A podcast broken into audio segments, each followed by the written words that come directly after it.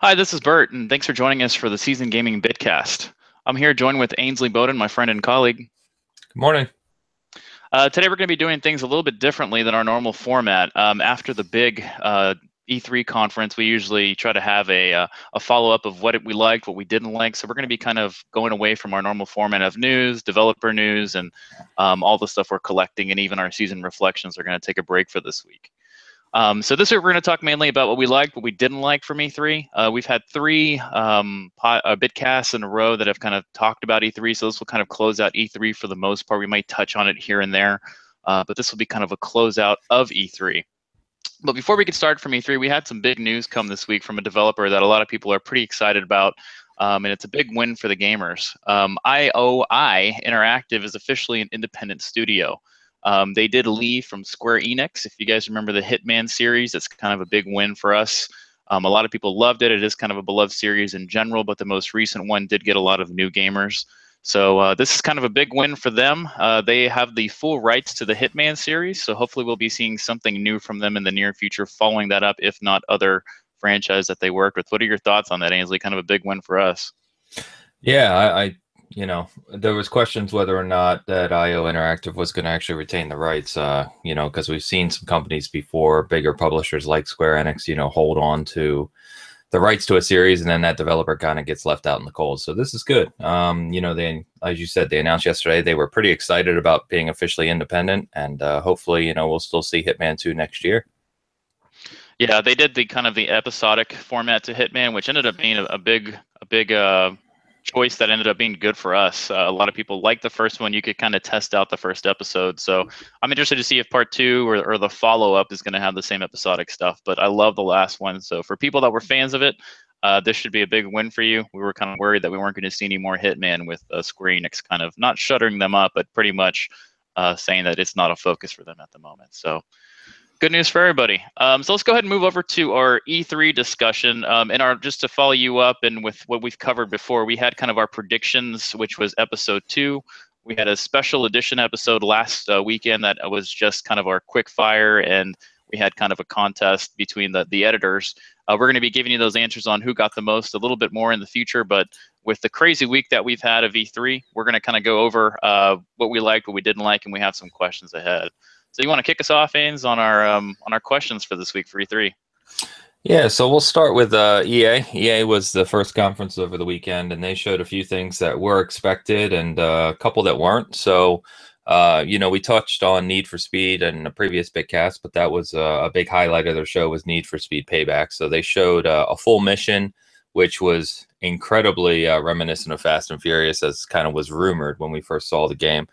And then we also saw... Um, some of the customization that they're putting in the in the game uh, in terms of, you know, what you can find and how you can really kind of suit vehicles up, which is another focus of the title. So, I mean, as I said before, I haven't been a huge fan of Need for Speed lately. You know, there were some of the titles that I loved over the years. I, I'm kind of fifty fifty on this one. I'm I'm not a huge fan of the Fast and Furious movies either, so I don't know if I'm going to be uh, the, the right audience for the whole kind of overly dramatic action scenes, uh, you know, in this Need for Speed. That said, I did like um, in the mission when they were driving and they were kind of ramming the vehicles off the road and it did the slow motion crashes, almost reminiscent of Burnout, right? So I thought that was pretty cool. And uh, you could probably be a lot of fun if you were just playing with that. But like I said before, with uh, with titles like, you know, Horizon three out there, which is just amazing open world, and then serious titles like uh, Motorsport and uh, Project Cars, I I don't know if this is going to be one that I necessarily get into.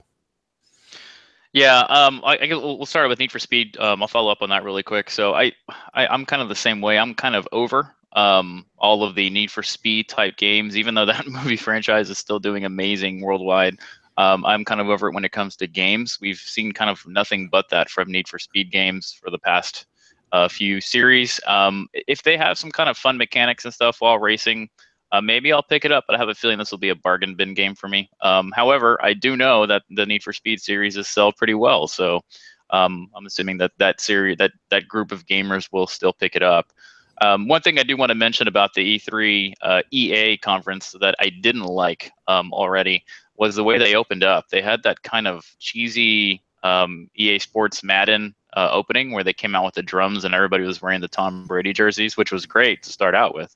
Um, but when you follow it up with um, kind of the cheesy intro, I was not a fan of it. I actually would give E three, um, E A, one of the, the lamest uh, this year. So I was not a big fan of most of it. But there was a, there was some positive stuff, and I'll get to that in a second. Yeah, no, I agree with you. The opening was kind of silly, um, you know, especially being the first conference. Everyone's excited about E three and, you know, ready to go. And we're watching this, and it's like, uh, this is not how you really want to kick this off. But, you know, um, looking at more positive things. So we'll kind of go game by game here, I think. So, um, you know, one of the new things that no one expected was an E A original. So the uh, executive V P for E A there touched on E A Originals, their program to, you know, kind of uh, support some more independent developers or smaller developers on getting published uh, under the E A banner. And they showed a game called A Way Out, which is uh, the next game from the uh, gentleman who made Brothers of, uh, what is it, A Tale of Two Sons, I believe. Yep, that would be um, it. Okay, so, um, you know, co-op game where you can kind of control, control two characters at the same time from two different perspectives. And this got a lot of press. Uh, it looked really impressive. Um, you know, the, the story and Brothers was kind of touching. So there's an expectation here that it'll be the same in this game. And uh, I thought it looked pretty cool. You know, maybe one that I definitely get into. What do you think?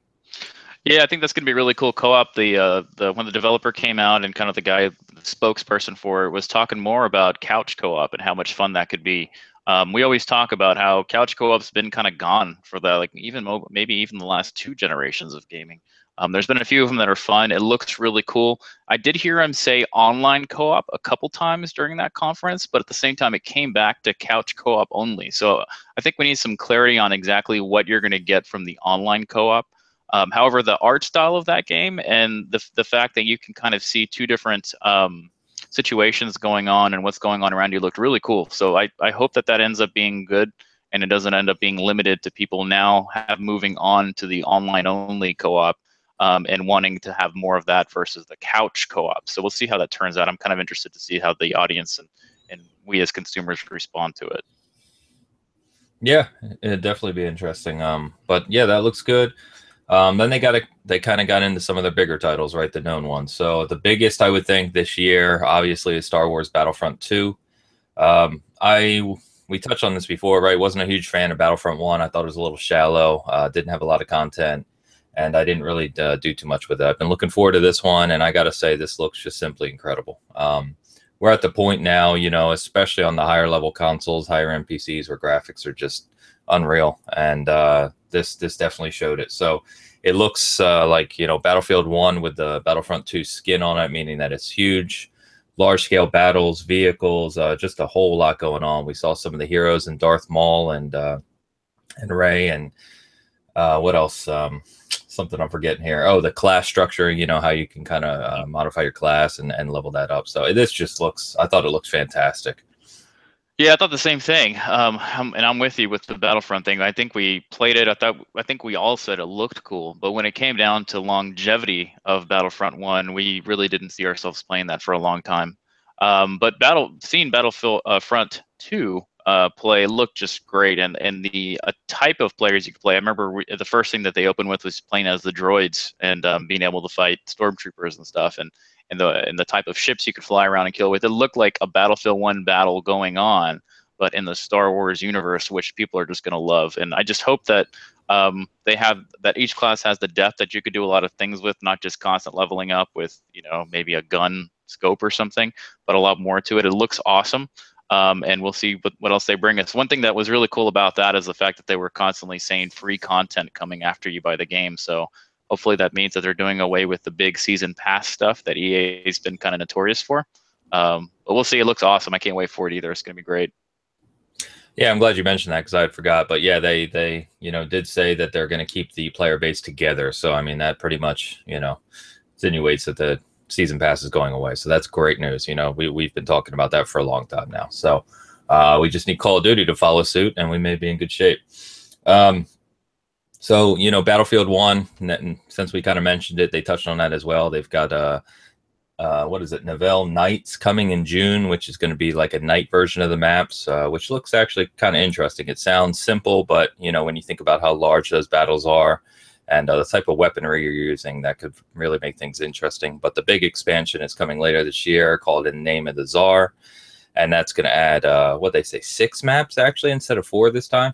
I think it's yeah, yeah, it's going to be bigger, and there's kind of a bigger push to the new units that are coming with it, with the all-women's platoon that's in, in the game as well. I think a lot of people were excited when that was mentioned, so a lot of new content coming that looks really good.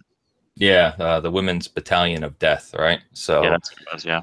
Um, yeah, really interesting. So that that's good stuff as well. Um, but I mean, you know, uh, Battlefield will carry on for years as it usually does, right? But they do do a good job with the expansions there. The expansions really having some meaty content, so that that's good. Um, so they touched on uh, what all their sports titles as usual, right? And I know you and I really don't get too heavy into these, but Madden uh, for the first time will have a story mode. Uh, similar to what FIFA started last year. And it looked kind of interesting, right? It looked like you're kind of a kid in a Southern football program that, you know, will hopefully kind of play through that story and eventually make the pros. So I don't know if that's something that sports games, you know, it seems like E A is trying to push that uh, angle with sports games where it actually has a story mode that you can play through to add some uh, variety to how sports games are played.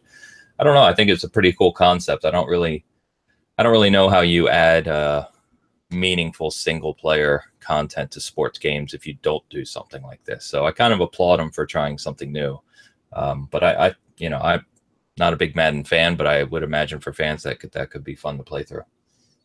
Yeah, the sports games in general, I've kind of moved away from with all the other type of stuff that exists. However, to your point, I think that people, the developers have to do that to keep people tuned in. You can't just have a new skin or a new franchise mode that adds, you know, buying hot dogs at the stands now or something. You have to kind of have um, something to evolve from. So I think it looks cool. Um, I'm glad E A is doing more with their uh, Madden franchise instead of keeping it still since they have the license and prevent anybody else from making an N F L game. But um, we'll see more. And as as we as we kind of uh, like to play the N H L games, you know, some of that look kind of cool just out front. So.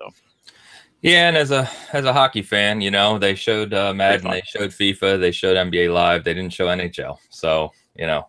That uh, yeah. that annoyed me a little bit, but I understand it is what it is. The the uh, audience for that game's a lot smaller than the other one. So um, on FIFA, you know, similar thing. They're they're continuing that single player um, campaign like story. So the journey continues, what they're calling it. And then with N B A Live, they're doing some unique things as well, including like a five on five uh, outdoor basketball. So they're kind of uh, including not necessarily N B A Street, but uh, kind of a more um, you know, less serious mode in that game as well. So we'll see how that does. But we'll move on to the huge announcement from E A. Uh, they only gave the teaser for it, and then they let Microsoft unveil it fully the following day. But we got to see Anthem for the first time. So this is the game that BioWare has been working on for a few years now, the team that made the original Mass Effect trilogy.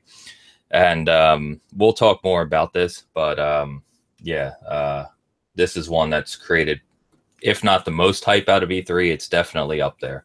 So, uh, like I said, we'll touch on that with Microsoft stuff. But I, that was one that uh, I was anxious to see, and uh, looks stunning.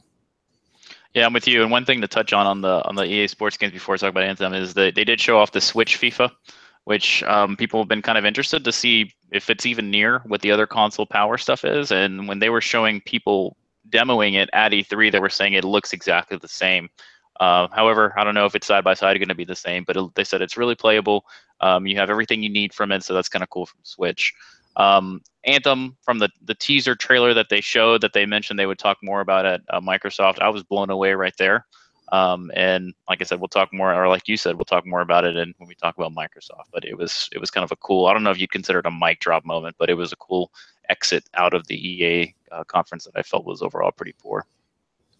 Yeah, and thanks for uh, mentioning FIFA on the Switch, too. I had forgot about that. Um, so if I recall correctly, I, I have been following that a little bit. So it's, it is FIFA eighteen. It does have um, Ultimate Team, which is a, one of the most, you know, liked features of the modern E A games. So that's good news. But it is not running on the Frostbite engine like, uh, you know, the P S four and Xbox One version. So we'll see how that turns out. Um, I hope it's good. You know, as we've kind of said all along is that, you know, being able to play any of these games, any of the modern console games on the go with the Switch is just awesome. So still a big win, I think. So uh do we want to move to Microsoft? I, they were next. Yeah, let's on, do it. Uh, okay, let's do it. Let's, let's let's get ready for all the hate comments we're probably going to get on it, so I might as well prepare ourselves.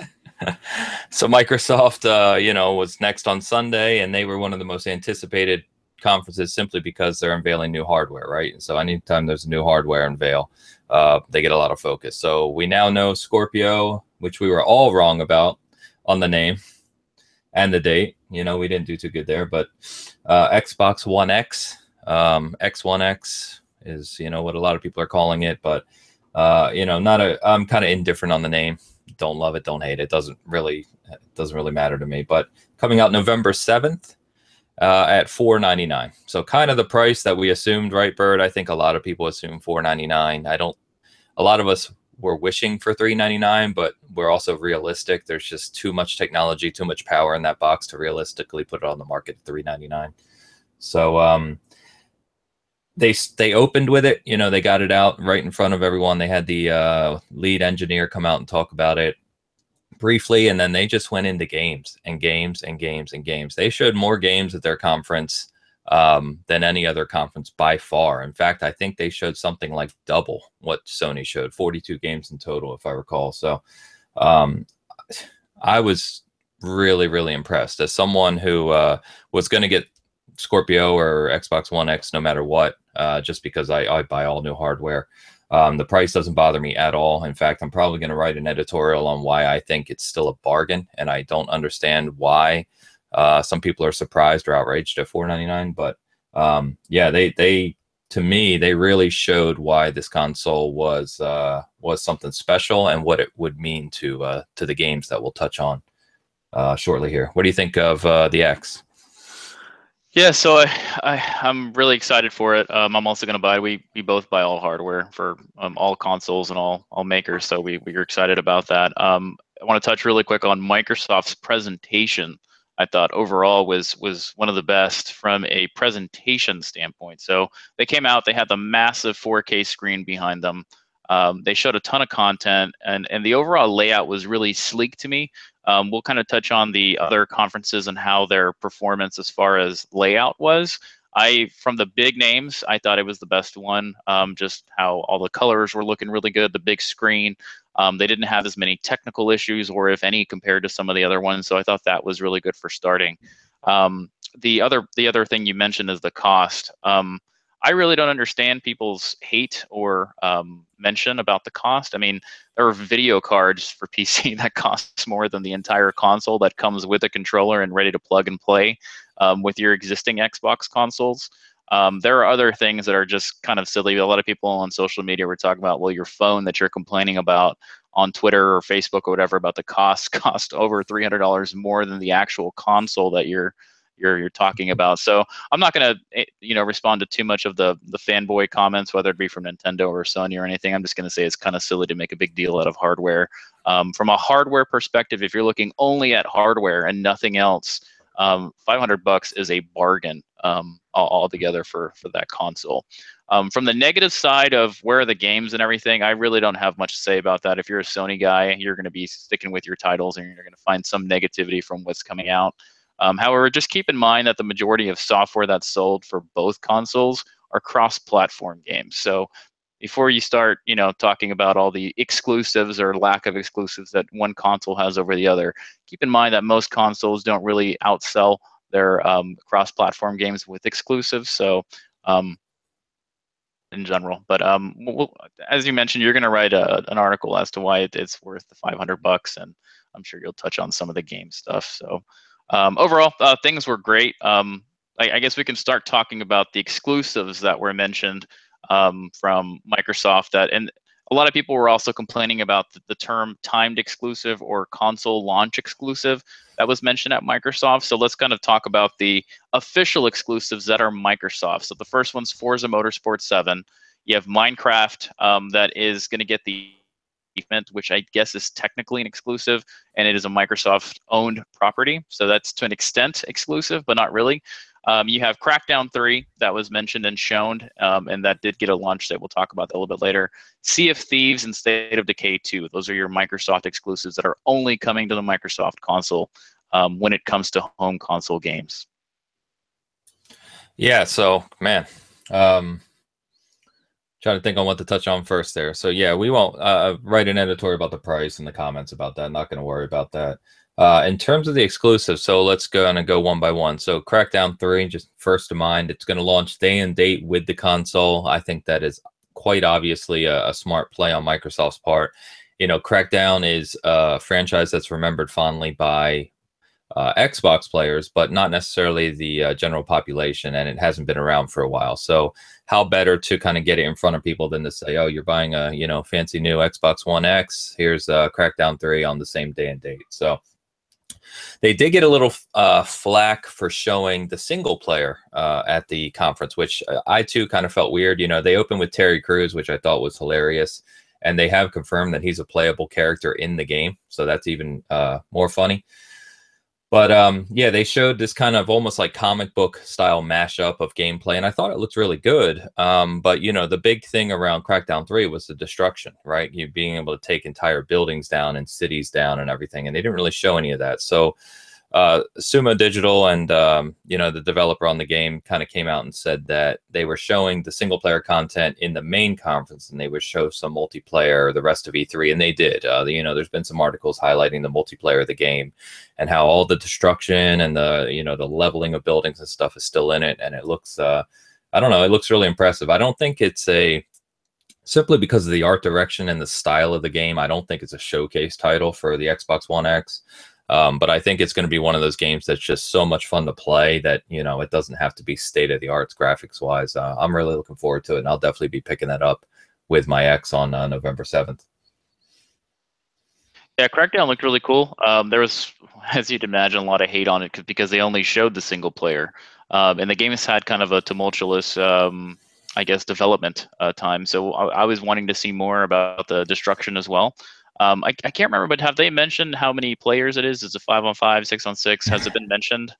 No, and uh, yeah, I was looking to see that too because of our trivia question we did, but no, I didn't see that either. Okay. Um, I know in the single player campaign they showed like four agents together, so I don't know if that's if that's saying there's, you know, co-op up to four players in the single player as well. I, I don't know. Um, if they did talk about it, I, I missed it. I haven't seen.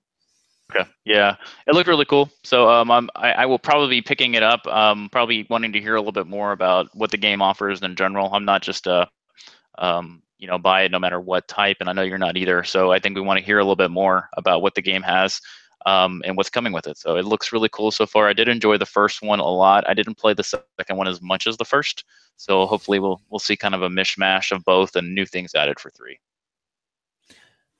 Yeah, agreed. Um, so Forza... Forza Motorsport seven, that was kind of interesting, right? Uh, I know, you know, we're car guys, so we may have appreciated it more than others, but it was kind of interesting to see Dan Greenewalt unveil the new uh, G T two R S um, on stage for the first time to the world. So that was, you know, he highlighted it, but I can imagine some game game only guys being like, you know, what the hell was that? So, um, but I thought it was great, especially as a Porsche fan. So it was cool to see that the G T two R S, the new one. The game looks absolutely incredible, um, which is kind of what we all expected, right? Forza six was beautiful. Horizon three is beautiful. And knowing that they were going to be uh, putting seven out in native four K at sixty frames, um, it didn't disappoint at all. So uh, I've already read a ton of comments on people online saying it was, you know, one of the most beautiful games by far at the show. It won a ton of awards. Um, and I know, uh, you know, as usual, Microsoft gets a lot of flack for for having fours every year, which, again, as a car guy and a racing fan, I don't really understand. You know, racing games are are popular. There's, I think it was Turn ten mentioned they have something like six million players uh, monthly, you know, that log into a Forza game to play. Um, and it's, you know, considered by many to be the best racing franchise. So I don't know. I, I think it's great. I'm looking forward to it. Porsche is included from the start now, um, which is fantastic. It's going to have over seven hundred cars.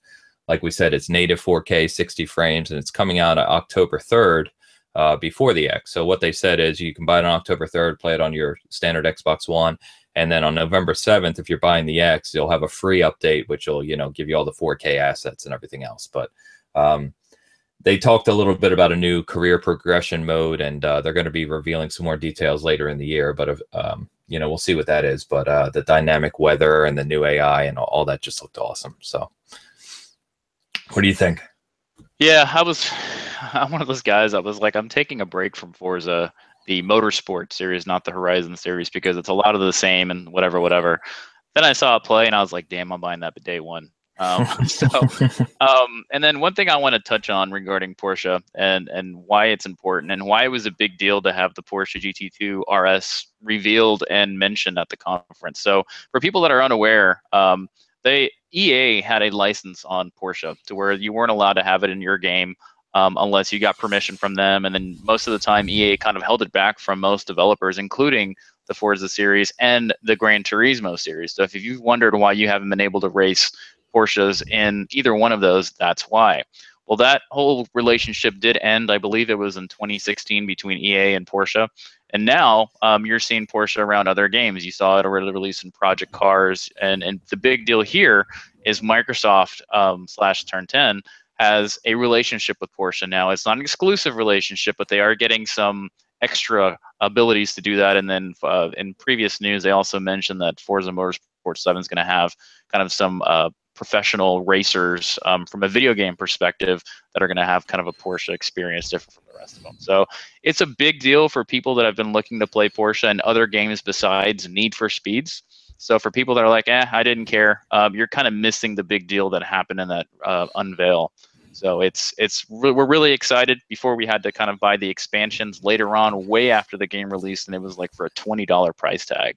Um, now it's coming with the game on launch, and you and I couldn't be more excited. For everybody else, I'm sure there's a lot of people that are excited here.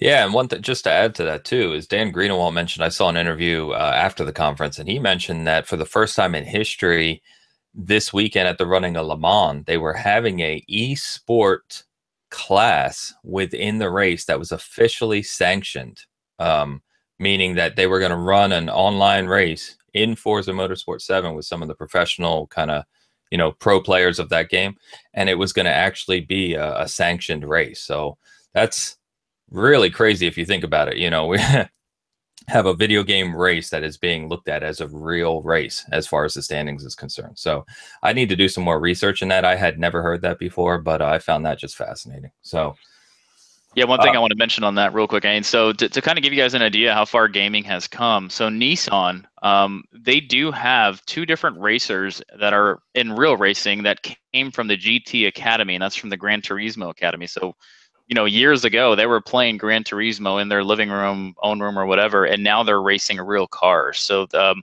what they've mentioned is that a lot of the uh, re- um, reaction times and stuff that you get from gaming in these simulator type games Um, are being translated really well into the real world. So I have a feeling we're going to see a lot more of this, and a lot more people are going to pay more attention to it. So I'm sure we'll see more of it. So that's kind of crazy, but cool news. Yeah, no doubt.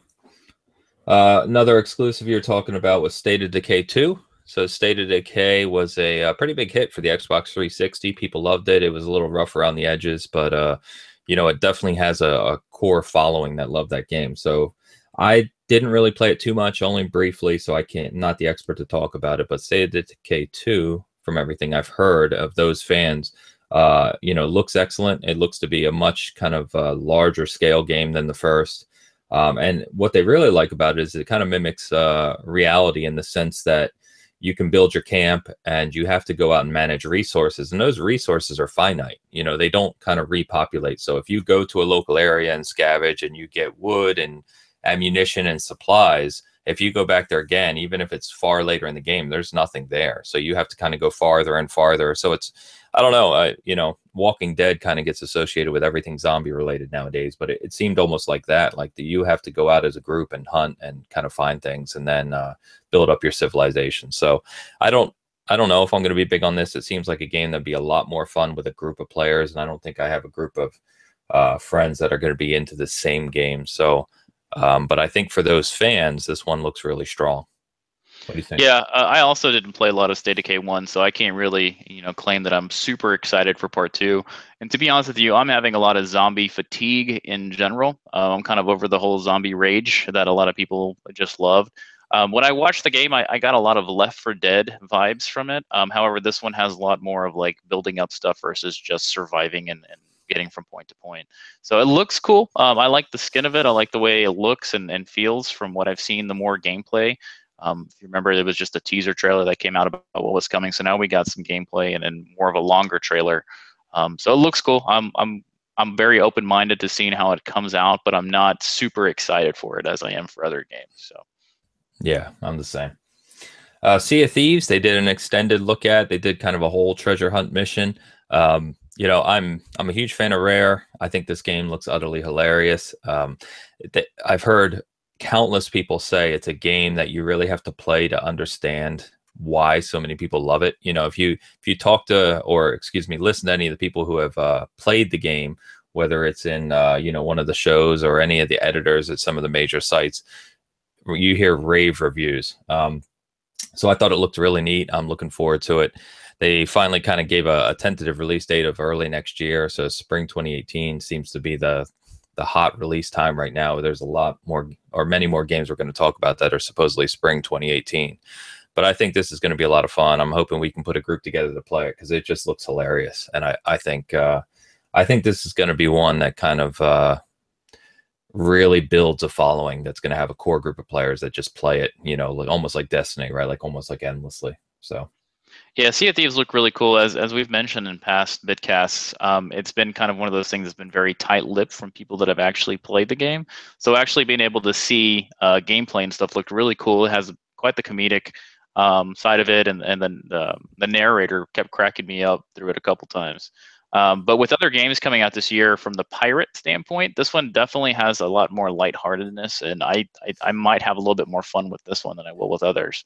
So I want to see more of it. Um I want to see the way it kind of releases from a social aspect, and if you have to have a social aspect, it's going to be pretty fun. If you're looking for single player only, I think we'll see more of that coming too. So it looks like a lot of fun.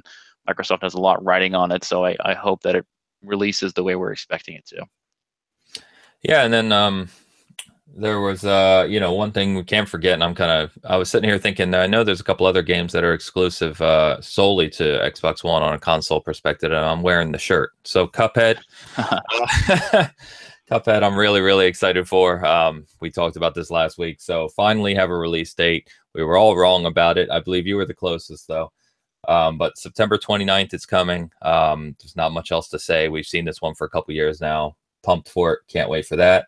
And then um, there was another one as well that I'm trying to remember um, we were going to touch on. And I can't remember what it was now. Uh, did you say Minecraft? Yeah, it was the Minecraft four K thing that they're coming. I believe it was called the Super Duper H D Pack. Is that what it was? The, it it um, was the Super Duper Graphics Pack. Graphics Pack. Yeah, that's what it was. Yeah. yeah. And, uh, you know, we we kind of laugh because Minecraft, but I, I don't know if anyone listening or if you've seen it, but if you, they have a video now that shows the difference between your standard Minecraft and the Super Duper graphics pack. And I was even amazed. So it still looks like Minecraft, but the detail in the shadowing and the lighting and the, um, the blocks themselves, even the grass and everything looks really, really impressive. The water looks amazing. So I was kind of amazed to see that they kept Minecraft style, but really, um, really sharpened it up in a lot of ways. So if you haven't seen that, go take a look. There's a lot of articles and, and videos you can see to cover that. Um, the other one we didn't touch on was uh, Ori and the Will of the Wisps. Yep. So w- wisps. It's a pain in the ass to say. Uh, the um, Ori and the Blind Forest I loved. I one hundred percented it, or almost one hundred percented it. Great game. Uh, challenging, beautiful, great soundtrack. This one touched a lot of people in the sense of the trailer. Like a lot of people were saying, wow, this was pretty uh, pretty uh, emotional in the sense that they opened with the, the gentleman playing piano and uh, led into this. And it absolutely gorgeous trailer. So I can only imagine what this is going to look like on the uh, Xbox One X. And I'm, I'm definitely a day one uh, buyer of that game as well.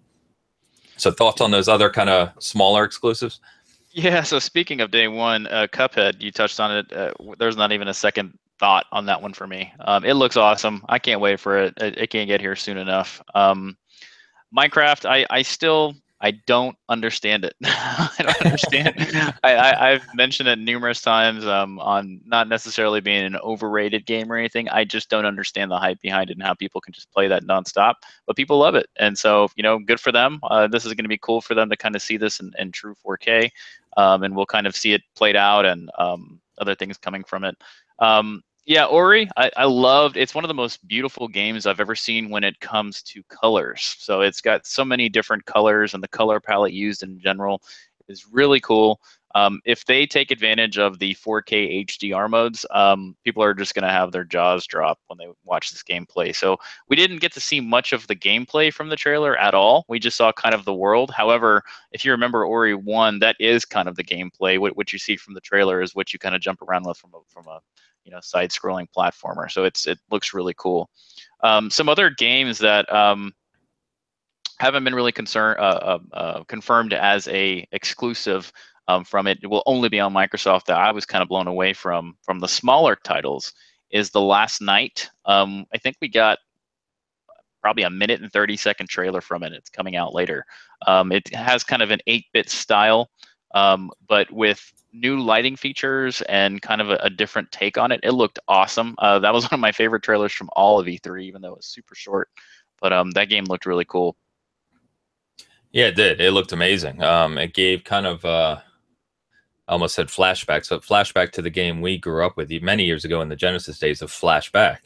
Um, it had that kind of pixelated side-scrolling look, but the color and the, I don't know, the trailer was amazing. Like you said, it kind of caught everyone off guard.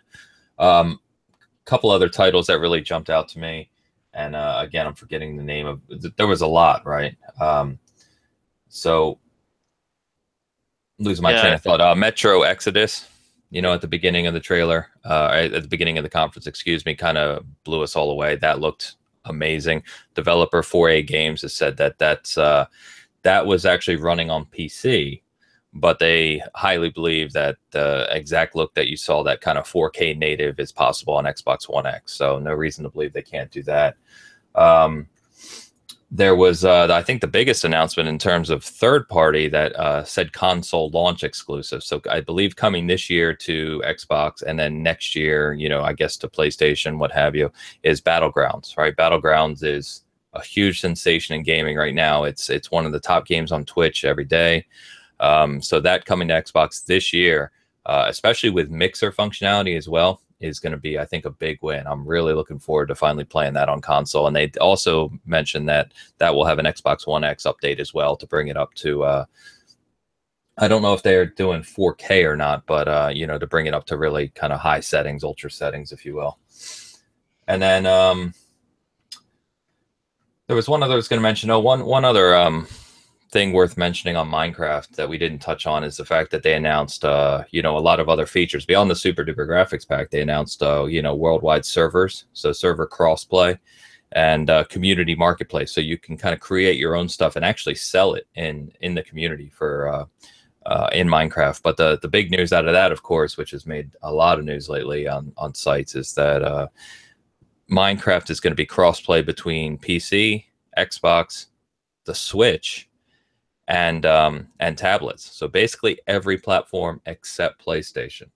And so, um, you know, Sony has kind of tried to come out and say why they're not doing that. It's been a lot of really lip service, and they're catching a lot of heat for not allowing that to be opened up. And it was also confirmed that Rocket League, you know, Rocket League developer Psyonix last year, I believe, said that they could turn on crossplay between the Xbox and PlayStation with the flip of a switch. They could have it running in less than a day, but Sony won't allow them to do it.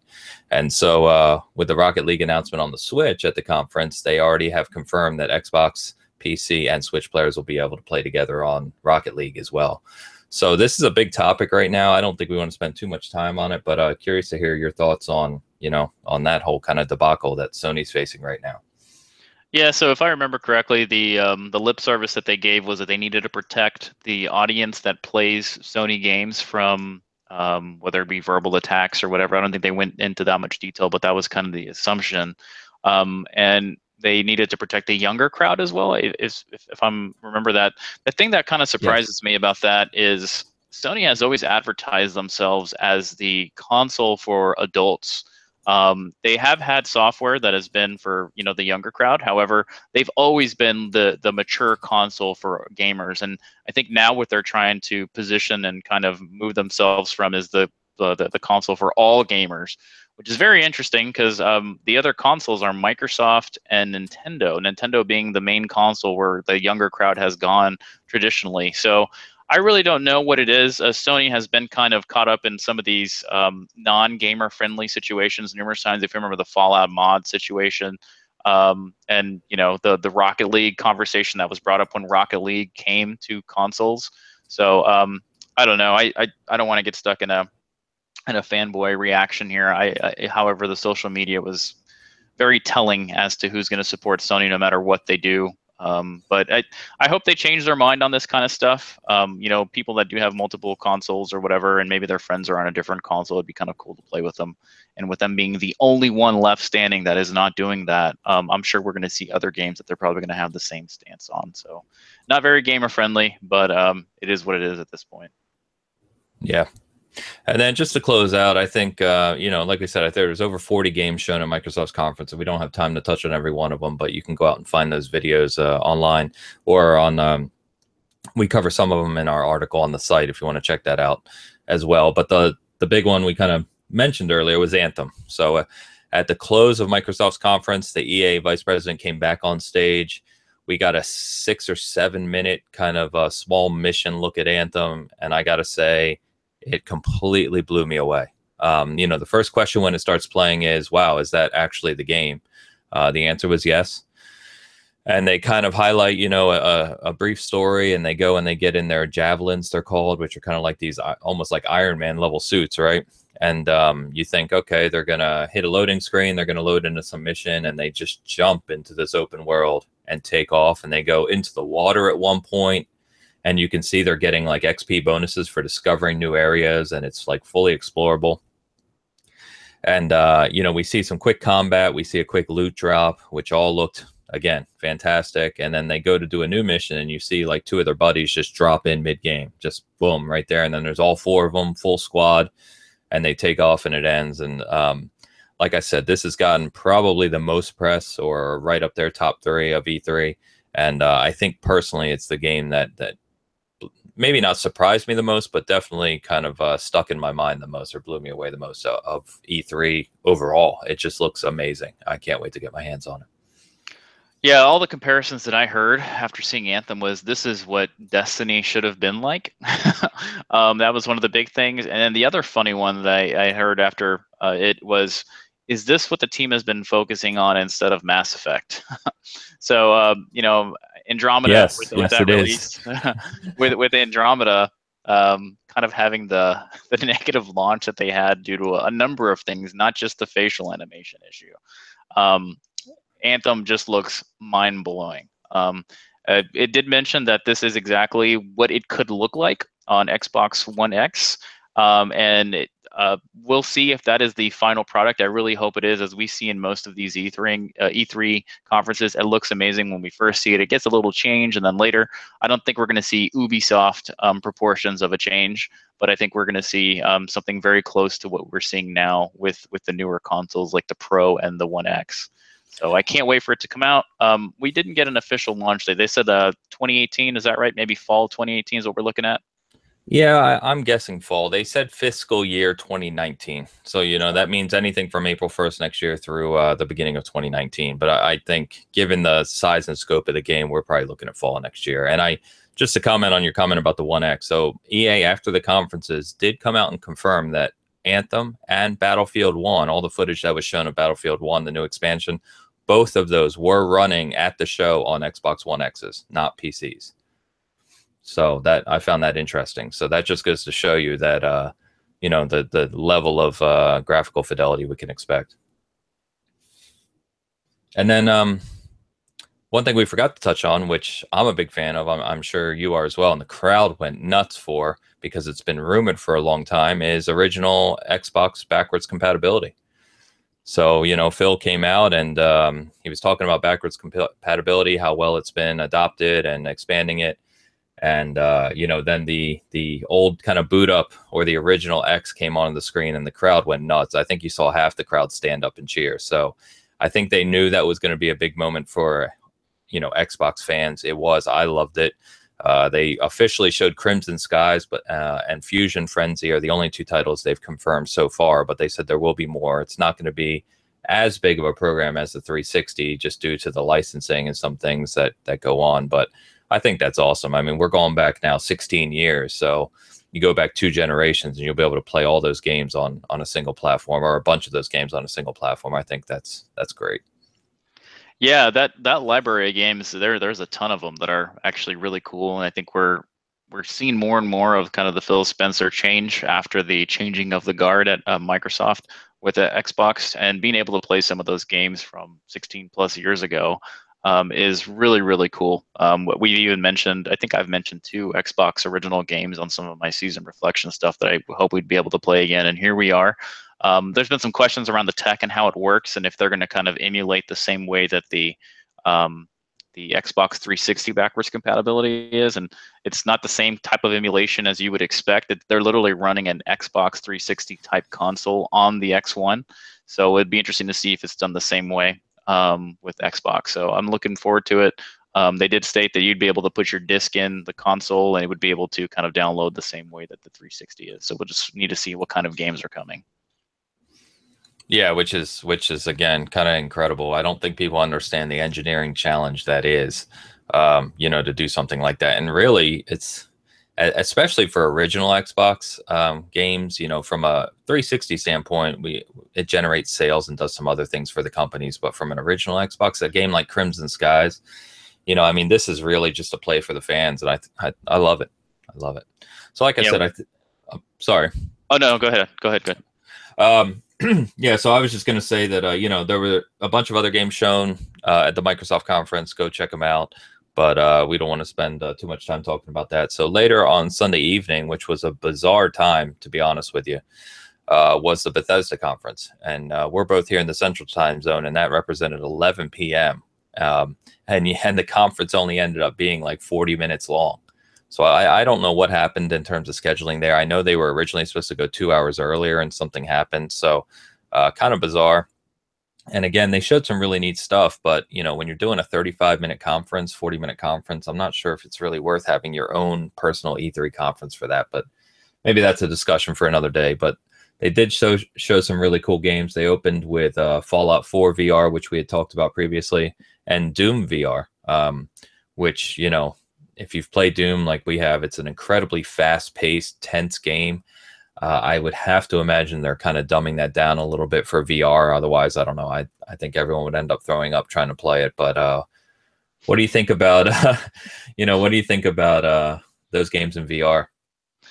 Yeah, so um, I have kind of a weird take on the V R thing, and it's um, I, who, who's the massive audience that's going to buy all these games? You know, so P- PlayStation V R has not sold that well. It's it's sold decent, and it, it's it's been good. It's uh, it, it's doing okay. But um, it seemed like they spent a lot of time on the V R stuff. And so to start with, Doom in V R um, sounds like an awesome concept and, and sounds good. But to your point, I can't imagine the number of people that are going to get motion sickness and be hacking stuff up midway through that game, because uh, I got motion sickness a couple times with the standard game, and people that were watching it could not watch Doom Um, if they were not playing the game. So that'd be kind of interesting to see how crazy it gets.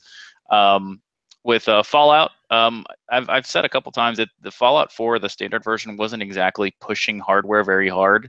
Uh, to me, it was just a very a nicer Fallout three with some newer texture. So that should be a pretty easy transition for them. I think it'll be cool.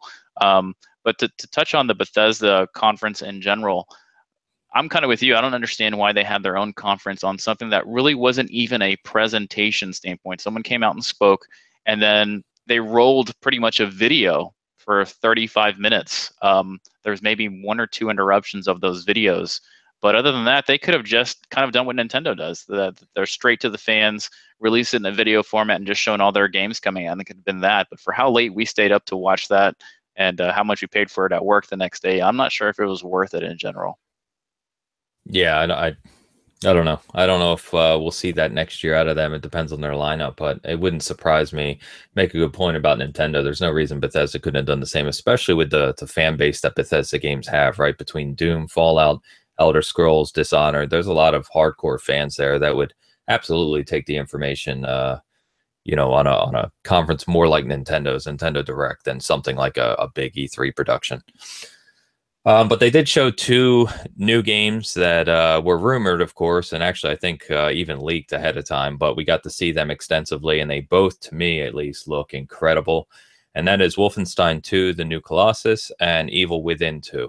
Um, I I'm sad to say I didn't play the new Wolfensteins. I've heard nothing but good things about them. I know you uh, you loved it, Bert. And then we both played Evil Within, uh, you know, really kind of creepy, cool new take on like the Japanese horror game. The trailer for Evil Within two just looked, it kind of blew me away. You know, it almost had that kind of uh, very mysterious and creepy, almost Death Stranding-like trailer. Um, but this game's actually coming sometime soon.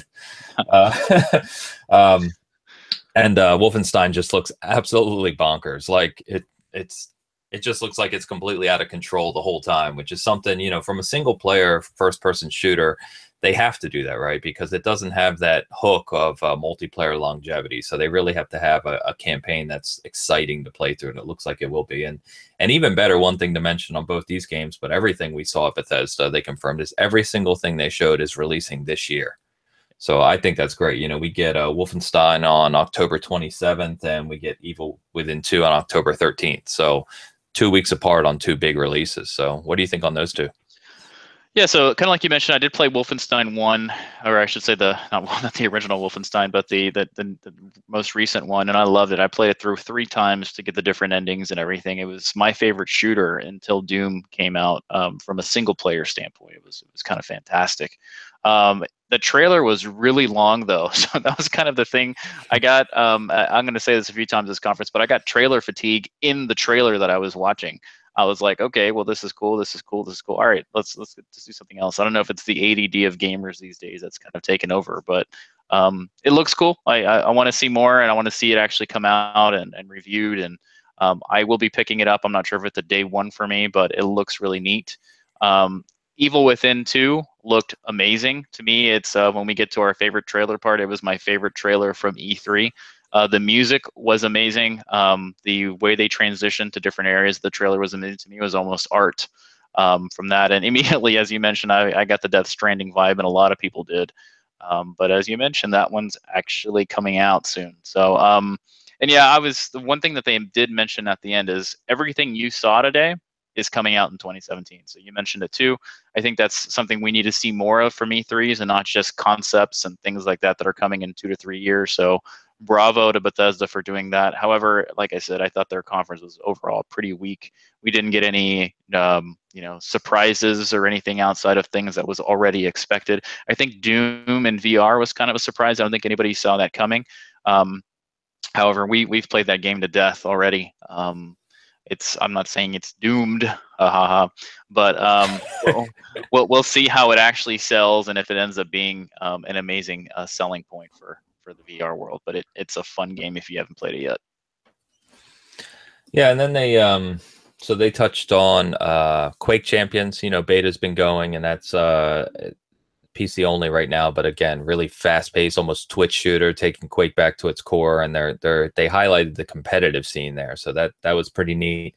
Uh, they touched on a Skyrim expansion for Elder Scrolls, um, the card game, Elder Scrolls Legends. So you know, if you're a fan of that game, and the C C G seem to be a big thing right now, so that was neat.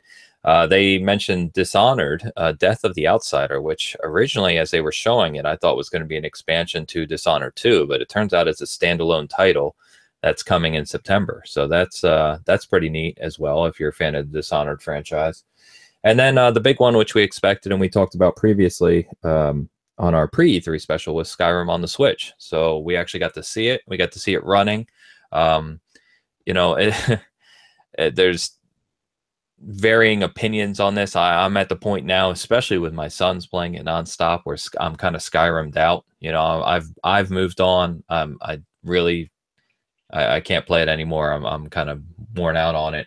Um, but it was cool to see it on the Switch. It was, I think, especially cool for Nintendo fans to see that. Uh, you know, they had a little Zelda kind of thing in the game where you can uh, have the Zelda uh, Link shield, excuse me, and Link's Uh, Uh, armor. So I don't know how extensive that integration is going to be, but that was pretty cool to see as well. And I know that's one you were uh, talking about before E three as well. To give you an idea of how long ago Skyrim released, um, Skyrim released back in twenty eleven. Um, and here we are in twenty seventeen, still releasing Skyrim games. So how many times has Skyrim been re-released and everything? And I think it's cool that it's coming to the Switch. Obviously, Switch is a less powerful uh, console than what exists today. Uh, with uh, PlayStation four, and even with the new Pro and Xbox One and X coming, it makes it even more um, weak.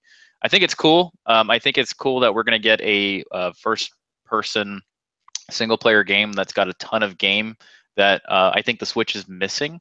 However, um, I'm not sure if I'm going to buy it. Uh, I'm I'm kind of interested in it. I want to see more about it. I've um, I'm I'm kind of on the fence about it. I, I'm Skyrim'd out of just hearing about Skyrim for the past seven years. That's that's coming up. So um, we'll see. I think it looks cool, um, and it's cool to see it running finally versus just the concept that came out last year in January. Yeah. So and that that pretty much covered the Bethesda conference. You know, like we said, they were short and sweet. I give them props for having their games coming out this year, um, but we'll we'll see what they do next year if they continue to have a, a full conference just for them. Moving into Monday, we saw uh, Ubisoft or Ubisoft uh, early on, and this one was pretty cool, honestly. I you know I didn't really know what to expect. I mean, we kind of knew some of the games we were going to see, right? They announced those ahead of time, but um, the they actually opened with. Uh, Mario and Rabbids Kingdom Battle, which uh, I gotta admit, I, I thought it sounded crazy when you know the leaks first started, and then I saw it, and uh, I'm probably sold on it. I think it's neat. I think having a, a strategy game in that vein of a Mario game looks cool. I like that there's different weaponry and strategy and tactics and stuff. So hopefully, if it goes deep enough um, to hold my interest, I'll, I'll be a fan of that. But I thought it was really, really cool to see Miyamoto on stage. You know, he's a gaming legend. And uh, anytime he comes out and talks about something, people just have a big smile on their face, which I did. So I thought that was a neat way to uh, to open their conference. Yeah, Miyamoto coming out was one of my favorite moments of E three. Uh, the way he came out, people had no idea he was going to be there. He had his little gun on his hand when he came out, and um, he gave, uh, gosh, I can't remember the Ubisoft C E O's name, but they have they've worked together over the years for so long. Um, he gave him one that was kind of a a prop. Um, for him to have. So I thought that was really cool. Um, and even midway through them talking about it, I kept wondering in my head, I was like, how is this going to work? Is this even cool? Is this weird? Is this strange? Um, and then they started showing the gameplay, and I was like, this is actually done pretty well. Um, and then the more people got to see it at the E three, uh, the more people are liking it. It's been compared to X COM um, a lot, and I love the X COM series. Um, I've, I've played both of them a lot and enjoy both of them. If they do kind of an X COM light and the consequences of losing your players aren't so um, consequential like they are on X COM, this might be something that people love. So um, we'll see how it looks when it comes out. Um, one of the cool things is that it's coming out in just a couple months. So August um, twenty-ninth, it's right around the corner. Um, it's something that I'm going to definitely be paying close attention to. I may even pick up. So, yeah, I, I think so as well. And, you know, cool. The things for the Switch right now, and we both said this, is that just the having that uh, portable factor, you know, and being able to play the game almost like incentivizes me to buy a game for it. You know, um, I was traveling all this week, and sure enough, I was playing Zelda and Mario Kart on the uh, on the plane. So it's just, you know, it's one of those things. If it's a cool game and it has some depth to it, I'll, I'll definitely be picking it up. So then we got to see uh, more of Assassin's Creed Origins. We haven't really talked about this yet. I am uh, not a huge Assassin's Creed fan. I've only played a handful of them, um, but I'm pretty intrigued by this one. It definitely looks like they've put the time into this title to kind of uh, bring Assassin's Creed back into relevance. It, as we all know, it kind of, you know, started to get around Unity. Unity kind of catches the flack for a lot of the problems with Assassin's Creed. They took a year off, and now they're coming back. But I think the uh, the mission that we got to see on this one, and uh you know, the loot and some of the um additions they made to it, I think it looks pretty good, to be honest with you.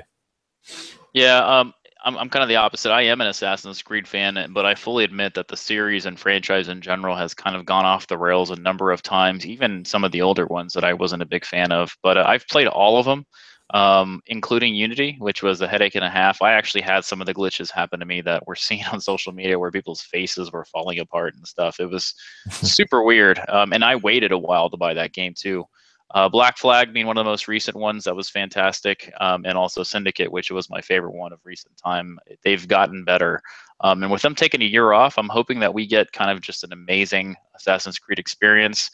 Um, it kind of makes almost sense for them to go to Egypt. At some point it had to happen. It's been talked about a number of times that they should have gone to Egypt. And so we have it here. Um, it's it's coming out this year. Um, I believe it's late October that we're expecting it. Um, and there they, there have been some conversations as to what are going to be the resolution and frame rates and stuff. Um, they haven't really been completely clear as to what the One X and the Pro are going to get when it comes to support. I believe some of the trailers that they were showing um, were not exactly native four K, and they got some flack for that. So that's not on Microsoft or Sony. It's kind of what's coming from Ubi on that, and we'll kind of see more as it gets closer. But I hope it looks as good and plays as well as as has been mentioned. Yeah, agreed. Well, I guess we'll see. Uh, the Crew two was uh, shown for the first time, uh, kind of a, a big trailer for it, which was interesting. And I we touched on this prior, but I wasn't a big fan of the original Crew, but this one, again, looks kind of interesting. Uh, you know, there seems like they're adding all sorts of different vehicles and uh, what appears to be a large world to race in. So uh, from boats and, and cars and all kinds of stuff. So, you know, with Need for Speed Payback coming, the Crew two coming, new Forza, new Project Cars, Gran Turismo, huge year for racing fans. So it'll be interesting to see how this one and Need for Speed Payback, excuse me, um, actually differentiate themselves. But if this one's done right and you can race all these different vehicles, um, off-road, on-road, on water, and uh, you can do that in co-op and with friends, and there's some, you know, longevity to how you can kind of either level up or progress in the game, I think it could be really cool. Yeah, we've, we've touched on the Crew one before numerous times. In launch form, when that came out, we were just scratching our heads as, uh, what? This is this is really coming out from from them. Um, and then, from what I understood, they'd made a lot of fixes to the game throughout the game's life, and, and the form it is now is actually pretty fun and playable. I, I just don't have the time to go back to Crew one. Um, however, Crew two, when it first started, I wasn't sure what it was because it looked so pretty. The trailer is awesome. Um, when when it started in the conference, it looked like it was almost a real city that these guys were racing down. Um, and then all of a sudden, the airplanes and the boats and um, the track racing. I mean, they they showed Indy and F one type cars and other cars that are, you know, found on the touring series. Um, so it's not just your everyday car. So um, we'll see how this actually looks from it launches. I want to see what the lineup is from the cars, planes, boats. Um, I guess the only thing missing is trains, but um, yeah. So, but yeah. Anyways, um, it, it is what it is. It, it looks really, really cool. I, I just want to see more from it. Um, and uh, that's, I believe, early twenty eighteen. So still a ways away, um, but we don't have an official launch date. Yes, yes. Uh, one we do have an official launch date for, uh, and I'm going to let you talk about this one because I think I'm one of the few people in the world who. Uh, who aren't a South Park fan, so go ahead and crucify me for that one. But uh, coming on October seventeenth, finally, is the South Park uh, Fractured Butthole. So uh, what do you think about seeing uh, more of this finally? I can't wait. I have it pre-ordered. I'm a day one buyer for it. I love the first one, The Stick of Truth. I, I actually played it twice. Uh, first time I played it when it was on the three sixty. When it became backwards compatible, I went back and played it again. Um, if you're a South Park fan in any form whatsoever, this is a must buy for you. Um, these are just amazing games from a story standpoint. The gameplay actually makes sense in how you're playing it. They've made a lot of improvements to the gameplay. Um, as you mentioned, coming out October seventeenth, I hope that doesn't move again. The release dates of this has changed twice before that, so um, I think they have everything figured out from gameplay and stuff, and um, I really cannot wait for this game to come out. Nice. Um, you know, I think uh, millions of people share the same thought, so I think I'm just the odd one out on that. Uh, the other one we knew about, of course, big controversial title for whatever reason, is uh, Far Cry five, so we got to see a lot more of that. Um, Again, it's similar, like I said, about Wolfenstein. It looks bonkers. Um, I love it. I, I think it's going to be a blast to play. I hope they do add some kind of uh, new wrinkles to the title rather than the traditional Far Cry uh, formula. But I think just given the setting and the craziness and everything being so over the top, I'll, I'll probably buy and just, you know, play it purely for fun. So I thought it was cool that we got to see more of that. Yeah, I enjoyed Far Cry five. Uh... Uh, stuff quite a bit. We before E three we had only seen the trailer. We got to see some actual gameplay this time, and it looks really, really good. The graphics look good. Um, the frames per second were running really smooth. I was it was kind of funny to see that one of the characters is a dog, and they'll be they'll be keeping you company, and um, it, it looks really cool. So um, I hope exactly what you're saying. It's not the same formula of the tedious, repetitive missions over and over, just in a different area. I hope they add some. Some crazy stuff, and the content as far as story and where it's taking place, it interests me. It looks fun, so you're not going to get any hate from me on that one.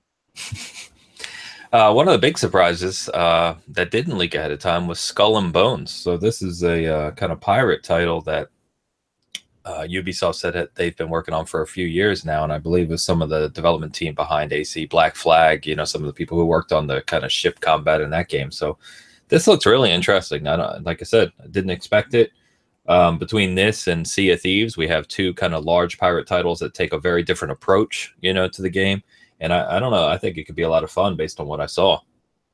Yeah, when we were talking about Sea of Thieves, I mentioned a, a more mature title compared to Sea of Thieves, and Skull and Bones is actually the title I was talking about. Um, it looks really cool. I uh, loved, you, you mentioned you didn't play a lot of uh, Assassin's Creed games. I'm not sure if you ever touched Black Flag, but Black Flag's biggest highlight outside of the story and the island hopping that you could do was the ship combat. It was it was the best in the series. A lot of people were hoping that it would have it, and so the team has mentioned they a lot of the team members from that are working on this one. The trailer did not disappoint in any form whatsoever. It looks really cool, a lot of detail. They did mention how it was multiplayer as well, and you could kind of go in with your friends with different tasks on the ship. So if you're a pirates type guy um, and enjoy that kind of stuff, this game is for you. It looks really cool.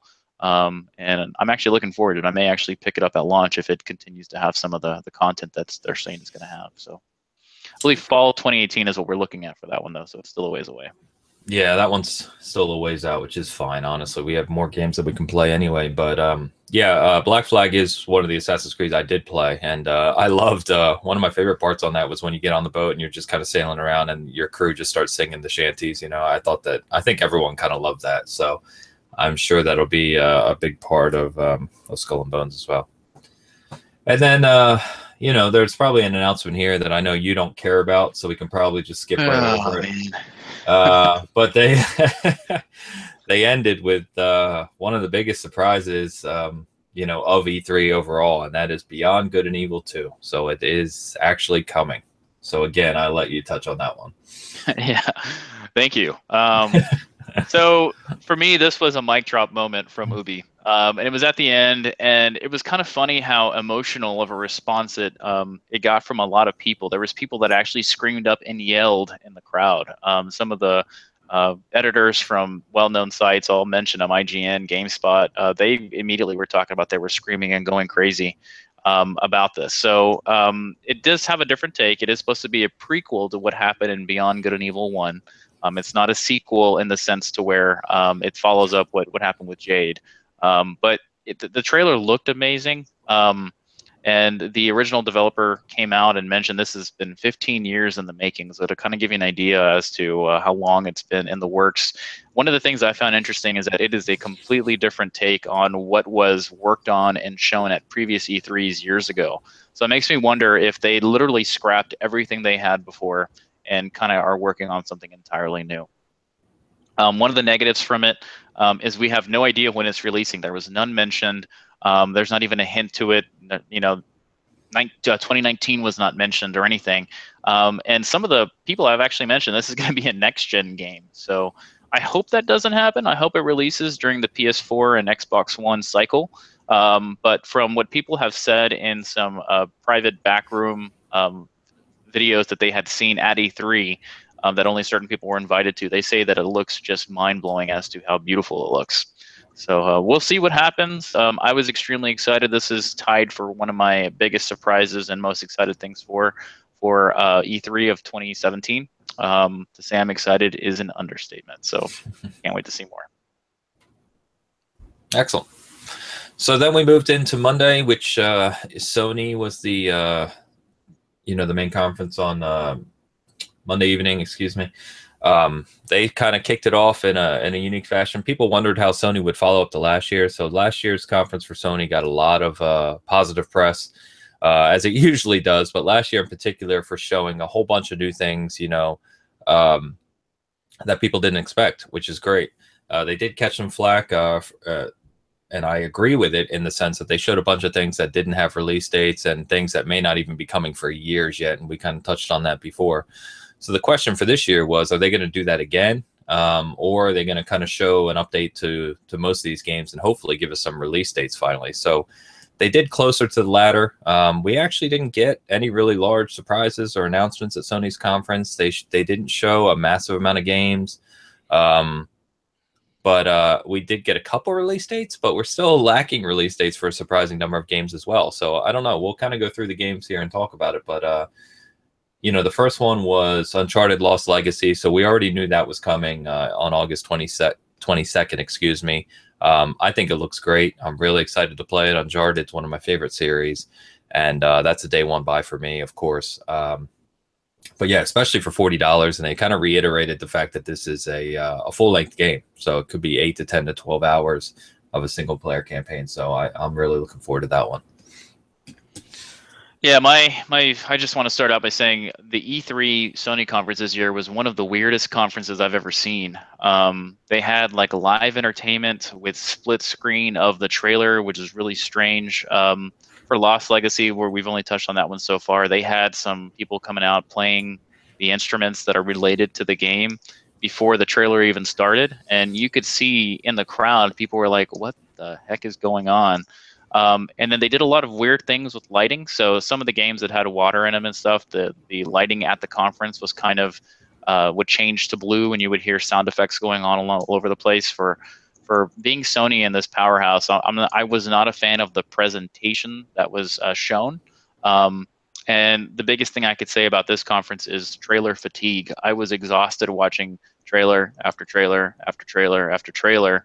Um, and while some people love it and they're going to think Sony's the best thing all the time, I grew extremely bored throughout the conference, and there was some big titles.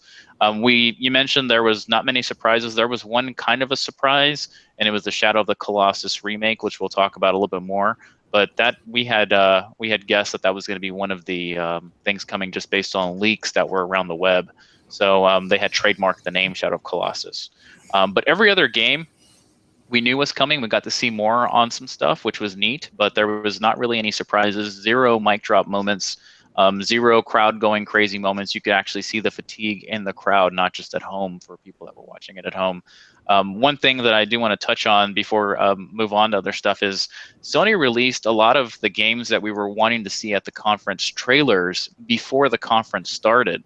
So um, things like Knack two, Uh, Gran Turismo Sport um, was not even mentioned in the conference, and these are some of their biggest first-party software titles that people had been kind of waiting for um, and to see more on. Ace Combat was another one where we got a trailer before that, and I'm not sure if you were aware, but um, from a Sony perspective, Ace Combat is a massive franchise for them, and it sells really well, uh, well around the world. So kind of a weird take on E three for Sony this year. I, I, they're not my worst conference of this year, but they're nowhere near the top Um, when it comes to their content. So I'll kick it back to you on other stuff mentioned, but um, I was kind of taken aside by just their decisions this time. I don't know if they just decided to go on super cruise control just because they want to stick to, hey, we're the place to play all the games, but um, it was really strange for me. Yeah, no, I agree. It was uh, it was kind of strange, and you could, as you said, you could see it in the crowd, and I know there's some big threads on Reddit and some other places that were kind of the same way, like almost shocked disappointment, you know, like they expect always expect so much out of Sony, and they came away this year like uh not really sure what that was. But um regardless of that, you already touched on it, so we'll just touch on the games that they showed. And and again, most of these aren't surprises, but it's cool to get to see them. So we got Uncharted coming, we got to see the Frozen Wilds D L C for Horizon Zero Dawn. Um you know, probably my, I would say, second favorite game so far this year, only behind Prey. Uh, I platinumed the game, love it to death. I'll be buying the D L C on, on day one when it comes out. And they said it's going to be only fifteen dollars as well. So I think that's pretty cool. Um, one of the big titles we saw last year, and we got to see again this year, a little more of it, is Days Gone. So that's, uh, you know, Ben's studio, and that's the the big title that I had actually predicted was coming this year. But again, there's, there's no release date for the title, no confirmed release date. Um, I don't know what to think of this one. Uh, I was kind of fifty fifty on the trailer. I thought, you know, some of it looks really cool, and then some of it looks kind of, eh, you know, we've we've kind of seen this before. So I think it'll take more seeing what the gameplay elements are, hooks are, uh, what type of systems they have layered into the world before I know if I'm going to love it or not. So uh, I don't know. What do you think about those two? Yeah, so I, I think you misspelled Prey with uh, Z E L D A. I think that was your number one game of the year. So I, I, I'm not sure, but uh, I think I misheard you there. Yeah, I mean, um, they, they sound similar, so that happens. uh, Horizon Zero Dawn, we, we've talked about the D L C that we were hoping would be was coming for the game. I think the developer announced that they were working on D L C, so it's cool to see it. Uh, we both love Horizon Zero Dawn. It's, it's both in our top three games of the year. Uh, my wife is actually still playing it, and she moves a lot slower through the game, but Um, it just looks beautiful, and um, I, I can't wait to play more of it. Um, Days Gone, uh, I'm still not really sold on the game. It looks like another Uncharted clone for me, but with zombies this time. Um, while watching them play more of the actual gameplay versus kind of the tech demo they had last year, um, immediately I was thinking, wow, that could be Nathan Drake right there, just running through the forest or whatever. And the graphics look very similar. Um, and like I said, I'm kind of zombied out. Um, so I, I, it looks cool. I hope to see more. Um, I'm not sold on it as of yet. Um, and kind of the, the point to the release on it, I, I can't see another twenty eighteen E three where they show Days Gone again. Um, I mentioned that in our prediction stuff to where Sony has been showing the same games over and over at a lot of their E threes. And I'm, I'm thinking it's going to be a spring twenty eighteen release. I hope it does. If not, people are going to get kind of sick and tired of seeing the same thing over and over. Um, but, you know, we'll see. I mean, Sony sells games um, no matter what. So we'll see what happens. Then we had, um, you know, a couple other big titles, of course. So Shadow of the Colossus, you mentioned, and Sony did say that's a complete remake. It's just, it's not just a simple remaster. So that those games have a, again, like a cult-like following, uh, a group of people that just adore them. So I thought that was pretty cool. That's more of a fan service type thing, which is neat. Uh, God of War is obviously one of the huge titles. Um, we got to see more of it. It was a weird mix, though, as I, I watched it live. And then when I went back and watched it again, the God of War specifically, I noticed that there was a lot of almost trailer-esque moments, you know, movie-like moments, and then they slightly mixed in some gameplay. Um, so I, I don't know if what we saw uh, was real-time, you know, like the, the trailer piece. I didn't actually look that up or research that or if Sony said that. So I don't know if that was just a trailer or if that's actually what, you know, we're expecting in the game transitioning into gameplay. Uh, the gameplay itself... Um, I don't know. God of War's always been really over-the-top action game, you know, violent and fast and everything. And it looked, it looked to be in that same vein, but it, it wasn't overly impressive. I didn't. There was nothing that really jumped out to me about the the gameplay they showed briefly. So we'll see. I, I have full faith that that game's going to be amazing. Um, but again, no no release date on that one either. Um, I think that's another spring twenty eighteen title. Is that right? Uh, they did mention early twenty eighteen, so definitely no. No, nothing official from them as far as a release date yet. Okay, so another early twenty eighteen title. Um, and then, uh, you know, other than God of War, they also touched on some V R stuff, which uh, we kind of predicted prior to the show. They did take time to touch on V R. They spent actually a decent amount of time on V R, um, which, you know, I think is good. It's the one piece of hardware I don't own, but I, it's nice to see Sony at least kind of... Uh, you know, put some more effort into it. They're not going to let it fade away like the Vita did, sadly. Um, so it was good to see some new titles. Uh, here we go with Skyrim again, you know, Skyrim V R. And I think that was expected, or maybe some people were looking at it as a big announcement. Meanwhile, I was, like I said earlier, just I'm Skyrim'd out. So I was like, eh, whatever. Um, they showed The Inpatient, which looked like a creepy kind of um, maybe psychological V R title. That interested me a lot more than Skyrim did. So um, it was just good to see them, you know, kind of come back to V R and, and uh, reinforce their um, their stance behind P S V R. Yeah, so I'll mention V R really quick. Uh, I was actually kind of surprised at how much uh, they spent on V R. I think they spent close to ten to fifteen minutes on their V R titles. And um, when we were talking about predictions and our thoughts towards what Sony may do, we were kind of unsure if they were going to spend more time on V R. Um, the weird thing about the V R titles is almost none of them had release dates. So we have no idea when these games are coming out. Um, and a lot of it was concepts. There weren't actual gameplay of what it could be. There was one they brought out that was extremely strange to me. I believe it was The Impatient, which had Elijah Wood. And there was maybe three to five seconds of actual gameplay of the V R game. A lot of it other, a lot of the other stuff that was shown there was um, full motion video. Um, of, sorry, not full motion video, but actual video of them talking about the game. So to me, that was kind of strange. Uh, we didn't get any big titles. There there was one really, really, really strange V R title, and it was the Final Fantasy fishing game uh, for V R. A lot of people were like, what the hell is going on um, with, with what they have? So to kind of give you some background, that fishing game exists in the Final Fantasy fifteen game, but not in a V R perspective. It's just a little side game that you can play here and there. For them to turn it into a full-blown V R game, um, scratching my head is is the smallest uh, thing that I can kind of tell you about. So um, we're still not seeing any triple A V R games from PlayStation um, coming out. Um, and as I mentioned earlier, uh, Skyrim came out in twenty eleven. Um, so if this game comes out in twenty eighteen or even twenty nineteen, whenever it decides to come out, we're looking at a game that's eight years old coming out on V R with the few remasters. So it's kind of weird. Um, I don't know how long you can push Skyrim and Fallout games um, on any of these consoles. So not specific to just Sony, but um, on Switch and stuff. So it, it's going to get old after a while. Then we'll see how long that takes. Um, really quick on uh, God of War before we move on. Um, I did hear the developer mention that they are trying to have more of a cinematic experience without H U Ds. So um, we'll kind of see if that's what we saw um, from God of War. Uh, once again, this game has now been shown twice for the last two years. We'll see if we see it again at the twenty eighteen E three or if it comes out prior to that.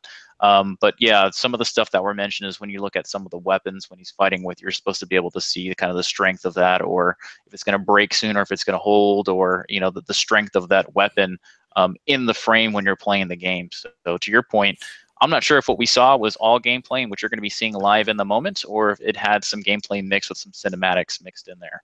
Um, God of War does have a lot of quick time events, um, so we'll see if that kind of continues, and if we were just if they had taken out the H U D for those quick time events or what was happening. Um, but I have a feeling that's what happened. They've they've removed those things, and there will be a H U D, but not as big as it existed in the past. So it looks great, though. I, I mean, I'm I'm interested. I will probably be buying it day one. Great. And then uh, two big uh, two other big exclusives that we knew about, of course, were Detroit: Become Human and Spider-Man. Um, So Detroit Become Human, I was actually really interested by going into the conference. I think I mentioned it as one of my most anticipated uh, titles for the Sony conference. And they gave us a five or six minute gameplay demo. And sadly, I'm now less interested. So I don't, I don't know why it didn't really strike me as anything interesting. Um, you know, we got a good look at it. I, I just found the original trailer from last year to be a lot more intriguing than what we saw out of the actual gameplay or the actual mission that they showed this year. So um, I don't know. I, I hope it turns out well. I'm still going to be following it closely, but uh, you know, I'm not too uh, you know fascinated or interested in what I saw in terms of gameplay from that demo. And then they ended the conference with uh, Spider-Man. It was a big production for them. They did a, a lengthy kind of gameplay demo, and this is a title. I'm not a huge uh, comic book guy. They, those games, you know, I, they don't interest me because they're comic books. They have to be good games. And I wasn't too interested in Spider-Man going into the show, though I know many are. Um, but now I'm actually more interested in that. So I'm less interested in Detroit, more interested in Spider-Man.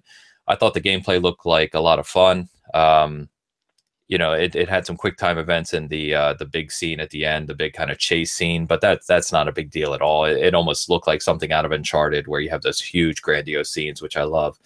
And uh, just swinging around the city and, and some of the other things looked really cool. You know, Insomniac, I believe, has come out and said, you know, the, the base of what they did, some of what they did in Sunset Overdrive in terms of the traversal and everything, they're they're putting to play in Spider-Man.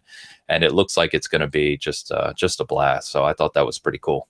What are your thoughts on those two?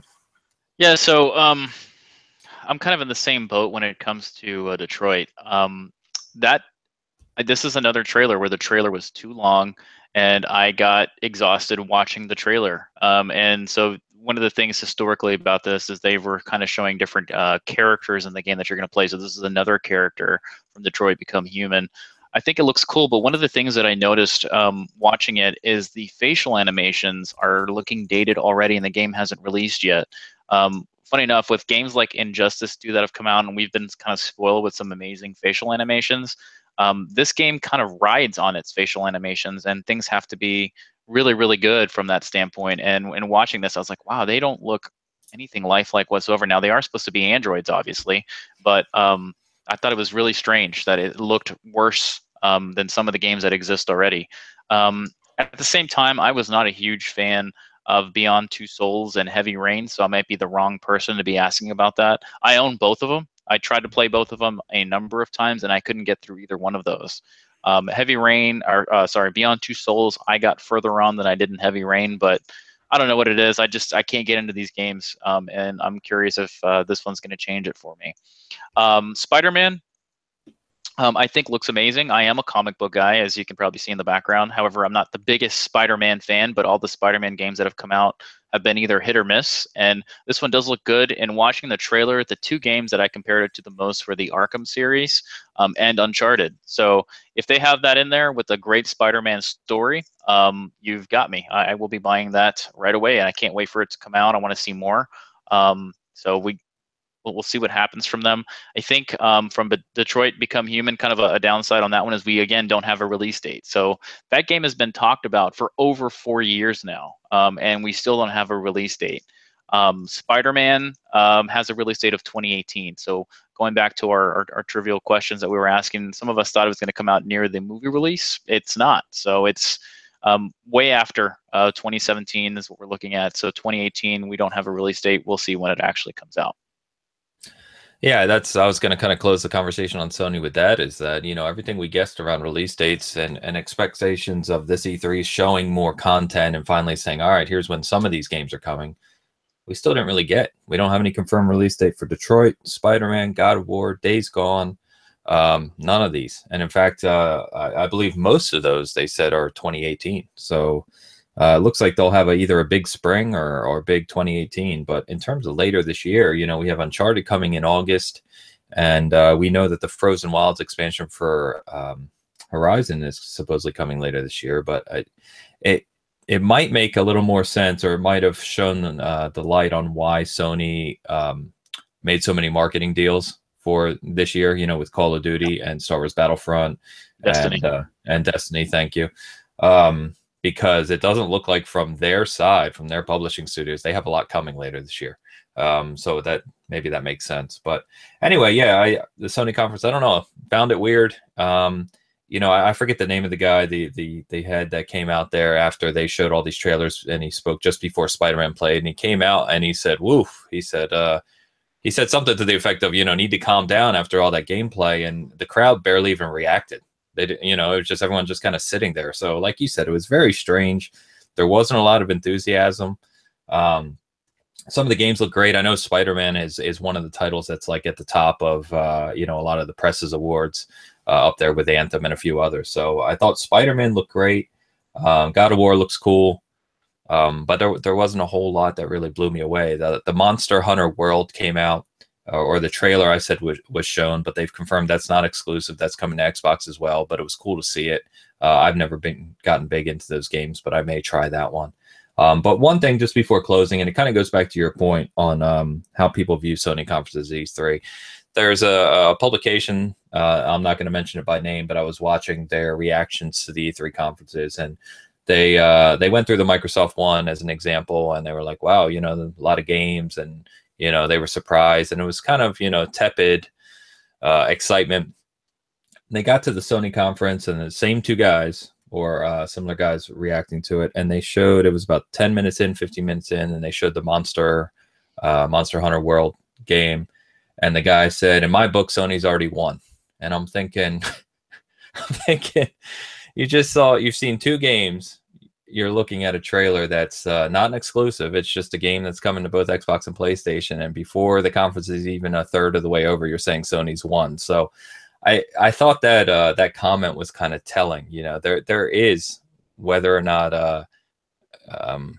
you believe it or not, I, I believe that there's definitely some weird thoughts around E three, and and and uh, some, I don't want to really use the word bias, I guess you could, but towards Sony. But this year, I definitely thought that um, you know they they kind of dropped the ball a little bit. I'll, I'll use the word bias. Um, I have a whole I have a whole article on it on our site. Um, Uh, yeah, so one thing I do want to mention, you mentioned that we're not sure what's coming from Sony. So this is kind of what I alluded to earlier in the conversation, was a lot of games they released trailers for before the conference started. So some of the games coming out in the fall are Gran Turismo Sport and, get this, Knack two. I'm sure we're we can't wait to play that one, right? I, feel, um, uh, I feel bad for I feel bad for that game. It's become yeah. such a joke, and uh, you know I'm. I love platformers, so I'm, I'm hoping Knack two is good, but uh, just the name alone almost drives uh, a, a laughter response from a lot of people, which it shouldn't, but I think that game's got to prove itself, so we'll we'll see. Yeah, so one thing I want to mention uh, before we, we leave off on Sony, and I'm not beating them up too much, this is more of a Gran Turismo beat up. So to kind of give you an idea of what you're getting from Gran Turismo after, gosh, how many years of development has it been from Polyphony? Um, it's been a while, and this a is lot. their... This is their first release on the PlayStation four, and we've had the PlayStation four and Xbox One since twenty thirteen, if I'm not mistaken. Yeah. So here's what you're getting at launch, guys. You're getting one hundred forty cars and fifteen tracks. Um, to compare to uh, Forza, or even Project um, Cars, it's it's kind of a joke. Um, and they have mentioned that they're going to have uh, day and night lighting. Um, it's still to be determined if we're going to have any car damage like we have in other racers. And if you notice, I'm not even mentioning Forza here, as as even though that's their direct competitor. But we've seen a lot of other car racing games enter the racing realm um, since all these other games have kind of taken off. They have all that. So I do know that there's a huge fanboy battle between Forza and Gran Turismo. I'm not going to get into it. I'm just going to say I'll probably pick up Gran Turismo. I'm not sure how fast I'll pick it up. It is getting full four K and H D R support, um, so that's pretty nice to hear. Um, and it is coming in the fall. So um, I think the content's kind of light on it, and I'm probably going to catch some flack on it for whatever reason. Uh, Digital Foundry has done a lot of uh, research on, you know, what is the new stuff that we're getting from Gran Turismo that we didn't get from Gran Turismo six, uh, which released on P S three. And I just encourage you to watch that video. The results are telling. Um, and it is what it is when it comes to Polyphony Digital. Um, they take a while to develop games. I just hope that everybody's happy with what they release. So with that, I'll, I'll leave off on Sony. Um, like I said, I thought their presentation was extremely weird. Um, the live stage content with what's going on the stage was really weird to me. I don't know what that does for people that are at home, um, aside from the few thousands that were at the conference. Good for them. The rest of us were kind of just scratching our heads through a lot of it. Um, once again, not the worst conference, but definitely nowhere near the top. Yeah, and uh, I, I, you know, on Gran Turismo in particular, not Sony, but uh, I was going to say I'll back you up. I, I, I'm been outspoken on Gran Turismo since about Title Four. You know, Title Four on PlayStation Two was a was a big thing, and since then they've fallen into irrelevance. I mean, they just they're not in the game anymore, as far as I'm concerned. They're, they're it's not one of the top racing titles. I wouldn't even say it's, you know, from what I've seen out of Project Cars Two. Uh, that's coming out later this year, and the, the development that's gone into that, and some of the behavior and the cars and everything. I'm unless Gran Turismo shows me something impressive, I would say that Project Cars is a much smaller studio, from what I understand, has already surpassed G T. Um, it's not, in my book, it's not even a competition. I think that's true. If you talk to car guys online, guys who actually are into cars, who actually race. Uh, Forza's been the the title for a while, and they just they have a huge development force. They work with all kinds of manufacturers. We saw the Porsche announcement. Um, they worked with Pirelli on tire, you know, on on Forza six on the tire modeling, and uh, they're just it's a different world nowadays. Um, Gran Turismo one and two, I think all of us as car guys will fondly remember forever because they changed the game, but um, they're not relevant anymore. So. And G T Sport, you know, everyone thought maybe that's the game that makes them relevant in the car racing genre again. Uh, from what you just, you know, from what we've seen and you just explained, I don't think it is. So anyway, we'll move on. Um, Nintendo. So Nintendo, you know, had Nintendo Direct, not uh, one of the major conferences, but they showed some really good stuff. Um, as we kind of commented, um, Switch has a, a promising future, and I think they reinforced that between showing uh, Mario Rabbids Battle at uh, at Ubisoft's conference, and then we finally got to see the big one, right? Super Mario Odyssey. So it's uh, getting a lot of positivity, a lot of positive press on it. I'm impressed. It's the game I bought a Switch for, which I already talked about.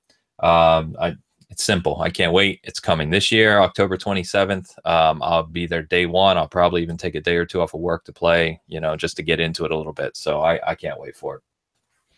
Yeah, so Nintendo, obviously not the uh, same conference format as the rest of the ones. They go directly to the, I think they even call it Nintendo Direct, um, uh, to the consumers. And they were my surprise conference of E three in the sense of the amount of content that they have coming from a first-party standpoint. Now, they get kind of an unfair advantage there because most of their software is only first-party uh, content. Um, but if we go back to our uh, predictions and wants from Nintendo, we thought that they were going to kind of ride on the ARMS and Splatoon two ride until Mario releases. Um, and no, we have other software that is actually coming out before then. Um, and the Switch is getting a lot more content than we expected in general um, before that. So in, in previous Nintendo Wii and Wii U, the droughts were massive between first-party software releasing and other first-party software. So to kind of give you guys an idea, um, this is not touched on our article, but obviously you have um, Mario and Rabbids uh, Kingdom game coming out in August. Um, we have some uh, official release date for Mario is October twenty-seventh. So I initially, or the original release date was December thirty-first, twenty seventeen, and I did mention that's a placeholder for Nintendo. But now we have a official release date coming right around the corner, so that's going to be awesome. They've had tons of gameplay on it already. Um, And one of the things uh, that kind of impresses me is that the game's actually co-op. You can play it with somebody else in the same room, and you can control um, the Hat and Mario separately. So I thought that was really cool. Um, we're both day one buyers for that. Uh, I think we're, we can't wait. Um, and before I bump it back to you on other stuff, one of the things that I was surprised at with Nintendo was they didn't just focus on the Switch. They also talked about handheld titles coming out. So as we kind of know or don't know, Uh, the handheld market for Nintendo, they are number one by far um, when it comes to handheld units sold, and they are not abandoning that. And they didn't really focus too much on the two D S hardware coming out here in July, um, but they did support it with a whole bunch of games coming for the actual handheld. So I was really impressed with Nintendo. They are kind of my surprise for E three, uh, even more that their console was under thirty minutes long and they were able to kind of give us so much. So I'll bump back to you and you can kind of talk about some of the other titles coming out. Yeah, no, I agree. I think they showed a lot in the time they had, and they, they made efficient use of it, which was great. Um, So we got some other kind of big announcements. Uh, you know, we saw that Yoshi's coming and Kirby are coming. Uh, I don't think we have dates on either of those titles yet, but, um, you know, it's good to see. I can't, I'm laughing because uh, when we did the trivia last week and we guessed what character would return for Nintendo, um, I mentioned, you know, I don't think we'll see Kirby or, or anything. Uh, and I guessed Pikmin, and they showed, you know, pretty much every Nintendo character except Pikmin. So I think I failed miserably at that one. Um, but we saw Yoshi and Kirby coming. Um, Xenoblade Chronicles two, you know, uh, kind of J R P G coming to this platform. We saw Rocket League um, and Skyrim are making their way to Switch, I think both this year as well. And we saw the expansion pass for Zelda. So uh, we got a date of June thirtieth for the first expansion pass for, for Zelda, which is only, you know, about two weeks from now. And then they said the other, uh, the second part of the expansion pass will come this year as well. So again, we're looking at, at, at great stuff, right? We, we've got several games there, including the big expansions and big title and Mario coming this year. So uh, I think that's great. Um, any thoughts on, uh, you know, I know Zelda's your game of the year. Um, any thoughts so on far. that ex- so far? And, uh, yeah. That expansion pass or, or Kirby Yoshi. I, I think Kirby Yoshi, you know, we don't really know too much about yet, and they were kind of expected if you know Nintendo, but uh, specifically with Zelda. Anything uh, that interests you there? Yeah, so the content looks cool on Zelda. Um, I've played that game to death already. I'm already at eighty plus hours on it. And um, the D L C's cool. I need to kind of think about how much it's going to suck me back in just to play the D L C. It's not really any new story content. It's stuff that you can do with the existing game. So if there was more of a, a story content or maybe a new side mission or something big, um, then it would probably get me back in there. But I think they waited a little bit too long for that first D L C pack to come out from release, which is kind of a negative for me, but uh, we'll see if I get back to it. I, I have a massive backlog, so I just need to see if I'm gonna come back into it. Um, my other uh, game that I predicted, thankfully, um, that would be coming is the Metroid. So uh, Metroid Prime four is on the way. Uh, they did not give any details whatsoever on a release date um, or when it was even coming. All it said was, uh, let me actually find the exact script of what it said, unless you remember. Uh, here it is, now in development. So we have we, uh, we have no idea when that's coming. Um, I think they out Sony'd Sony on that one. They did, they did. Um, and the, the teaser was a thirty second for that came, and then Metroid Prime came over it. So that one got a massive fan reaction. Um, people have loved the Prime series, and I think that was the only way they could have gone for a console release. Um, we did get a handheld release, um, which uh, is a remake of Metroid Prime. Uh, not sorry, not Metroid Prime, Metroid two. That was on the Game Boy. So for a game that's... Samus Returns, I think. Yeah, Samus Returns, correct. Yeah. Um, and people that have played it said it's better than the first one. Obviously, with the tech that exists today compared to the Game Boy days, is going to be cool. But it's cool that they're supporting that. I'm wondering if that's kind of like a test bed to kind of see how much people love Metroid, and if, if Samus returning is a big deal or if it's just kind of a whatever for them. But I, it with every Nintendo release that comes back, I've, I've mentioned it before, there is rabid fans for Nintendo content, and they're just going to eat it up. So um, let's see. There was a couple other Nintendo surprises, or not surprises, but we um, saw more stuff on. Yeah, Sonic Forces was one. Yeah. So Sonic Forces being, I've mentioned this before, but being an old Sega guy, it almost uh, was a stab in the heart a little bit to see Sega publishing their core mascot character as an exclusive title on a Nintendo platform. If you go back to the nineties, it's just hilarious to think about. Um, but no, I mean, I, I think it's cool, right? And, and and I was even laughing secondarily because uh, in our trivia, our pre E three trivia, uh, Jordan jokingly said that we'll see Sonic on Nintendo stage as a mascot that's shown. And sure enough, we got a new Sonic game. So I think you guys just set me up on that one. I, I don't think uh, that was fair at all. If you knew this was coming, you should have told me ahead of time. Yeah, so one thing about that is there's actually two different Sonic games coming. The other one we've we've known about is the two D that's actually going to play in the old school graphics, but it is an entirely new Sonic story and, and game. Um, yeah, and Sonic, Ma- Sonic Mania. Sonic Mania. And then Sonic Forces is a whole new uh, story uh, from a three D perspective. Um, Uh, gameplay, so it's different. So just not to confuse the two. Um, yeah. And uh, one one of the things that I did want to mention is a lot of these games are coming in twenty seventeen. So Sonic Forces is holiday twenty seventeen. Um, there is Fire Emblem, I believe Warriors is a title that is also holiday twenty seventeen, if not fall twenty seventeen. Um, obviously Mario coming. Um, so our our prediction of a potential small drought with a lot of ports coming from Wii U was completely wrong. There was not one Wii U port mentioned at E three um, from their conference. So yeah, that's good news um, in that sense. Yeah, that's a good good point. I hadn't considered or even kind of reflected on us saying that. Yeah, we didn't see Smash Brothers either, did we? So, um, yeah, it's good. No, I think Nintendo did, good, did a good job. Uh, they definitely surprised me with, you know, we knew we were going to see Odyssey, but we didn't know what else we would see. So I think the fact that we saw so much in such a little time and with so many things coming this year is cool. Metroid Prime four goes without saying. That's a huge announcement. Um, I've been really outspoken before that I don't like uh, companies announcing games, you know, years in advance. I think that's really silly. Um, I will say, however, if you are going to do it, don't give me like a five or ten minute trailer that may have nothing to do with the what the game's going to be in three years' time. Just this uh, simple kind of Metroid Prime four. It's in development. Um, I thought was at least better than that. So. Pretty cool. I'm, I'm pretty happy. Really looking forward to Mario. I'll keep saying it. um, but uh, yeah, I think they did a good job. Cool. Cool. Well, that's our um, our bulk of the shows of, of us going through each one of them. Uh, we're going kind of long today, so I wanted to go through some kind of quick fire questions as to what we thought were our favorite things from E three in general. So the first one I want to talk about is what is your favorite announcement slash game uh, from E three? Let's start with you. What do you, what are your thoughts? Yeah. Um, couple come to mind, but because uh, there was no Halo or, or Gears content shown, which is kind of crazy in its own right, right? A Microsoft E three with no Halo, no Gears. Um, but I have to say Anthem.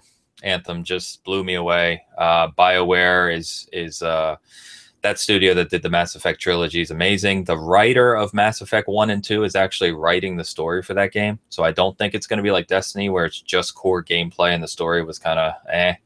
Um, You know, I'm I'm just I think that's going to be amazing. You?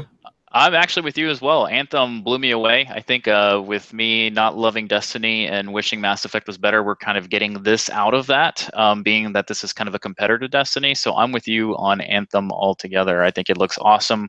I think it's still a ways away, so we need to see more on it. But from E three, as far as an announcement goes, that's my number one announcement.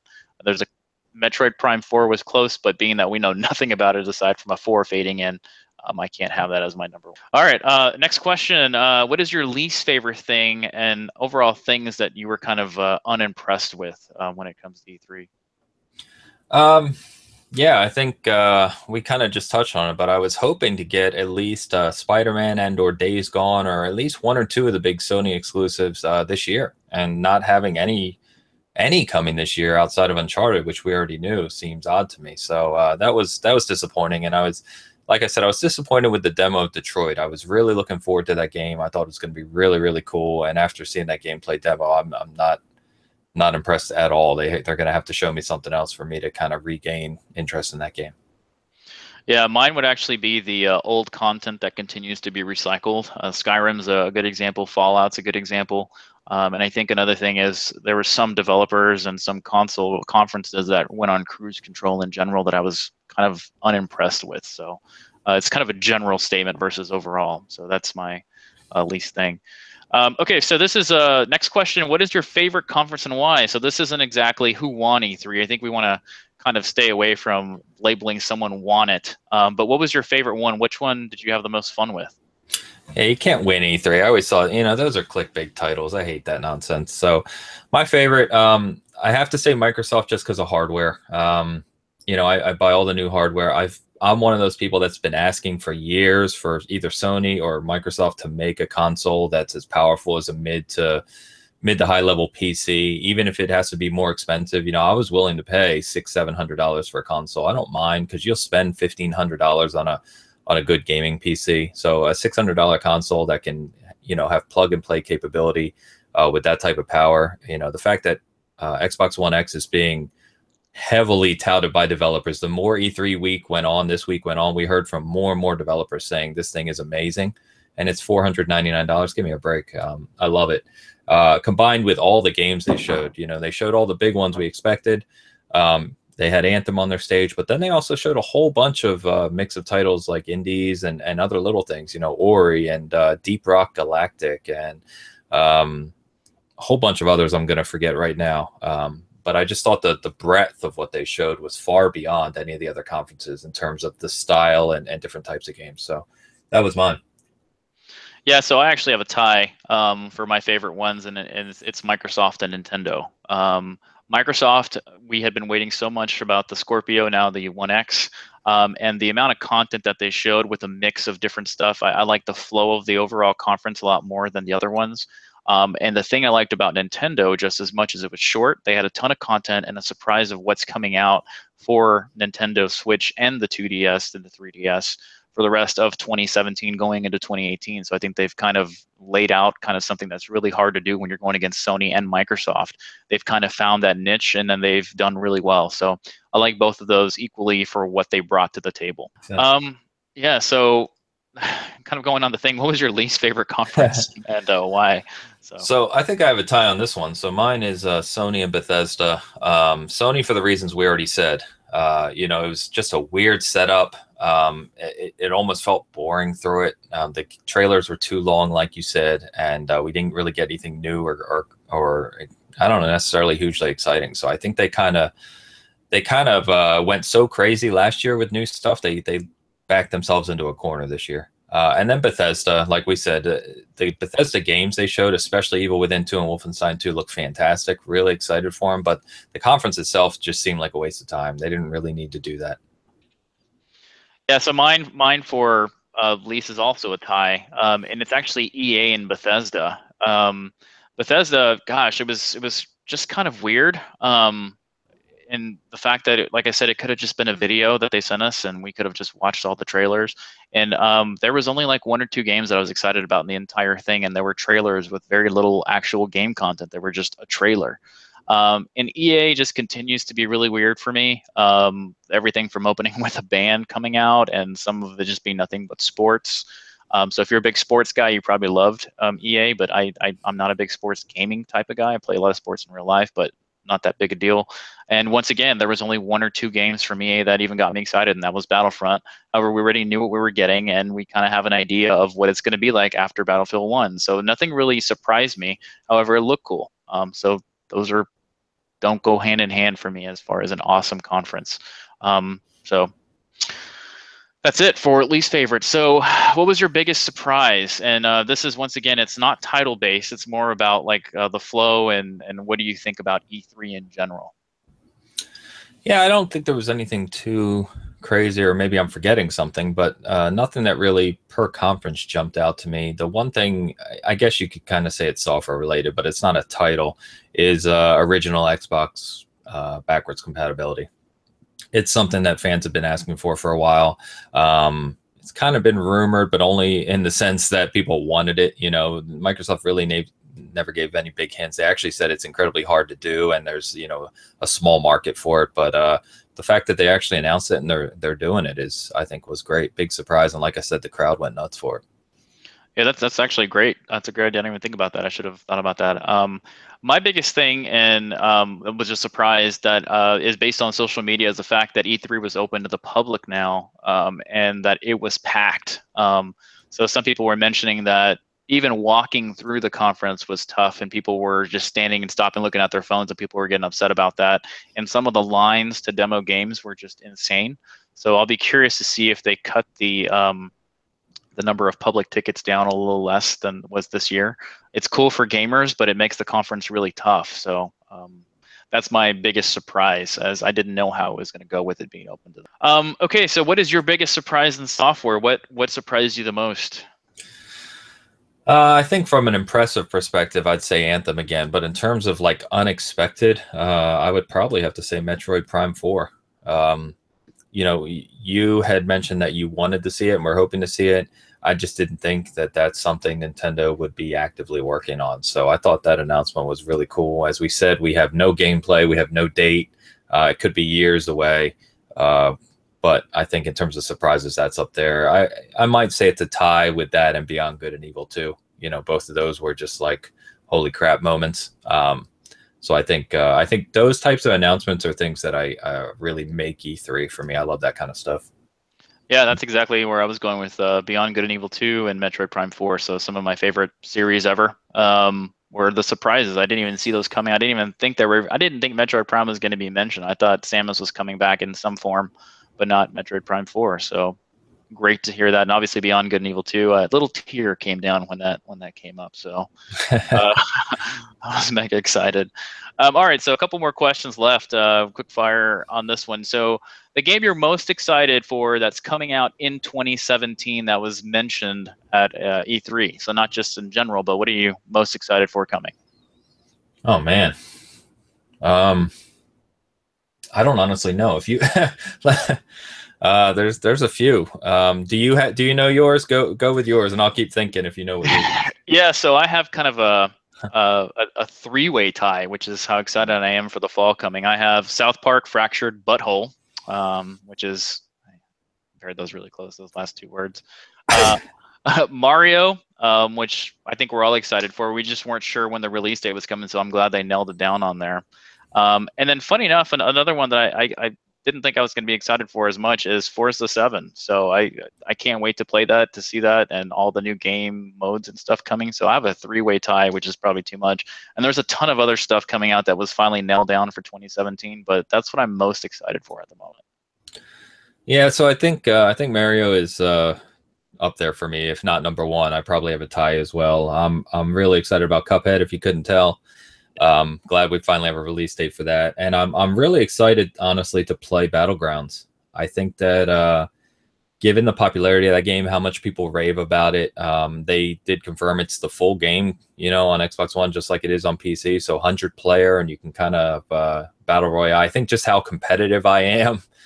Um, I think that that's one, once I start really getting into it, I think that may kind of take over for me. So I'm excited about that. If I had to give uh, one more shout out, and maybe Star Wars Battlefront two. I think the game looks fantastic. I know you and I are getting it. We've got some buddies who are getting it. I think uh, I think that's going to be a big party game for us. A lot of a lot of time on that one. So that's probably what I put out there. All right, good points there. Um, yeah, we have some friends that that's what excited them the most was Battlefront from E three. Um, okay, so uh, two more questions. Last one uh, regarding releases. Uh, so how about stuff that was coming from twenty eighteen and further on um, at E three? Did anything jump out at you that you can't wait for? I think I, I don't know where you're going, but... Yeah, Anthem. Moving on. um, no, I think uh, we didn't see it at E three, so it, it can't answer the question. But my most anticipated game of twenty eighteen, given the timeline and given what's expected, will be Halo six. It's ah. me. Um, assuming that Halo six is coming next fall, which it probably is, that'll be my number one game far and away. There's nothing that'll touch it. But based on what we we saw at E three, it's it's definitely Anthem. Um, I don't no other game kind of got me so hyped for uh, for diving into the world as that did. Yeah, I got one that'll throw a wrench in your. I got a couple that'll throw a wrench in your idea there. Uh, that little picture you have next to your P C behind you. It wasn't announced or anything at E three, but. Uh, Red Dead Redemption is going to steal our, our times. I'm, I'm wondering if that'll take away from our excitement of Anthem, but I, I doubt it. Yeah, well, you know, I had forgotten about it, as again, I, sitting right next to the damn thing.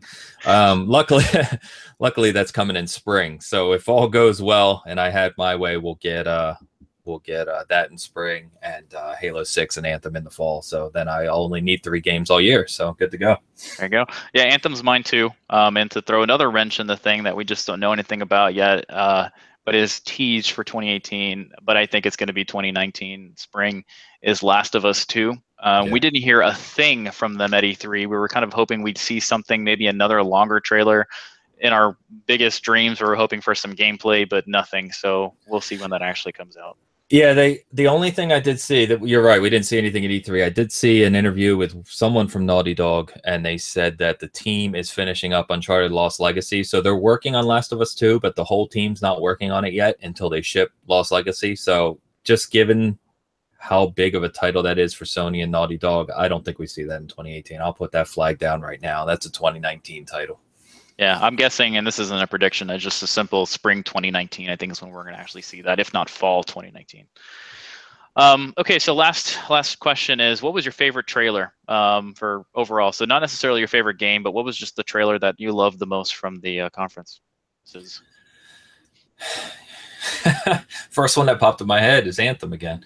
Um, I thought that was great. I mean, that was more of a gameplay demo. So um, The Last Night, you know, really jumped out to me. It's an indie game, but it, it really took me by surprise.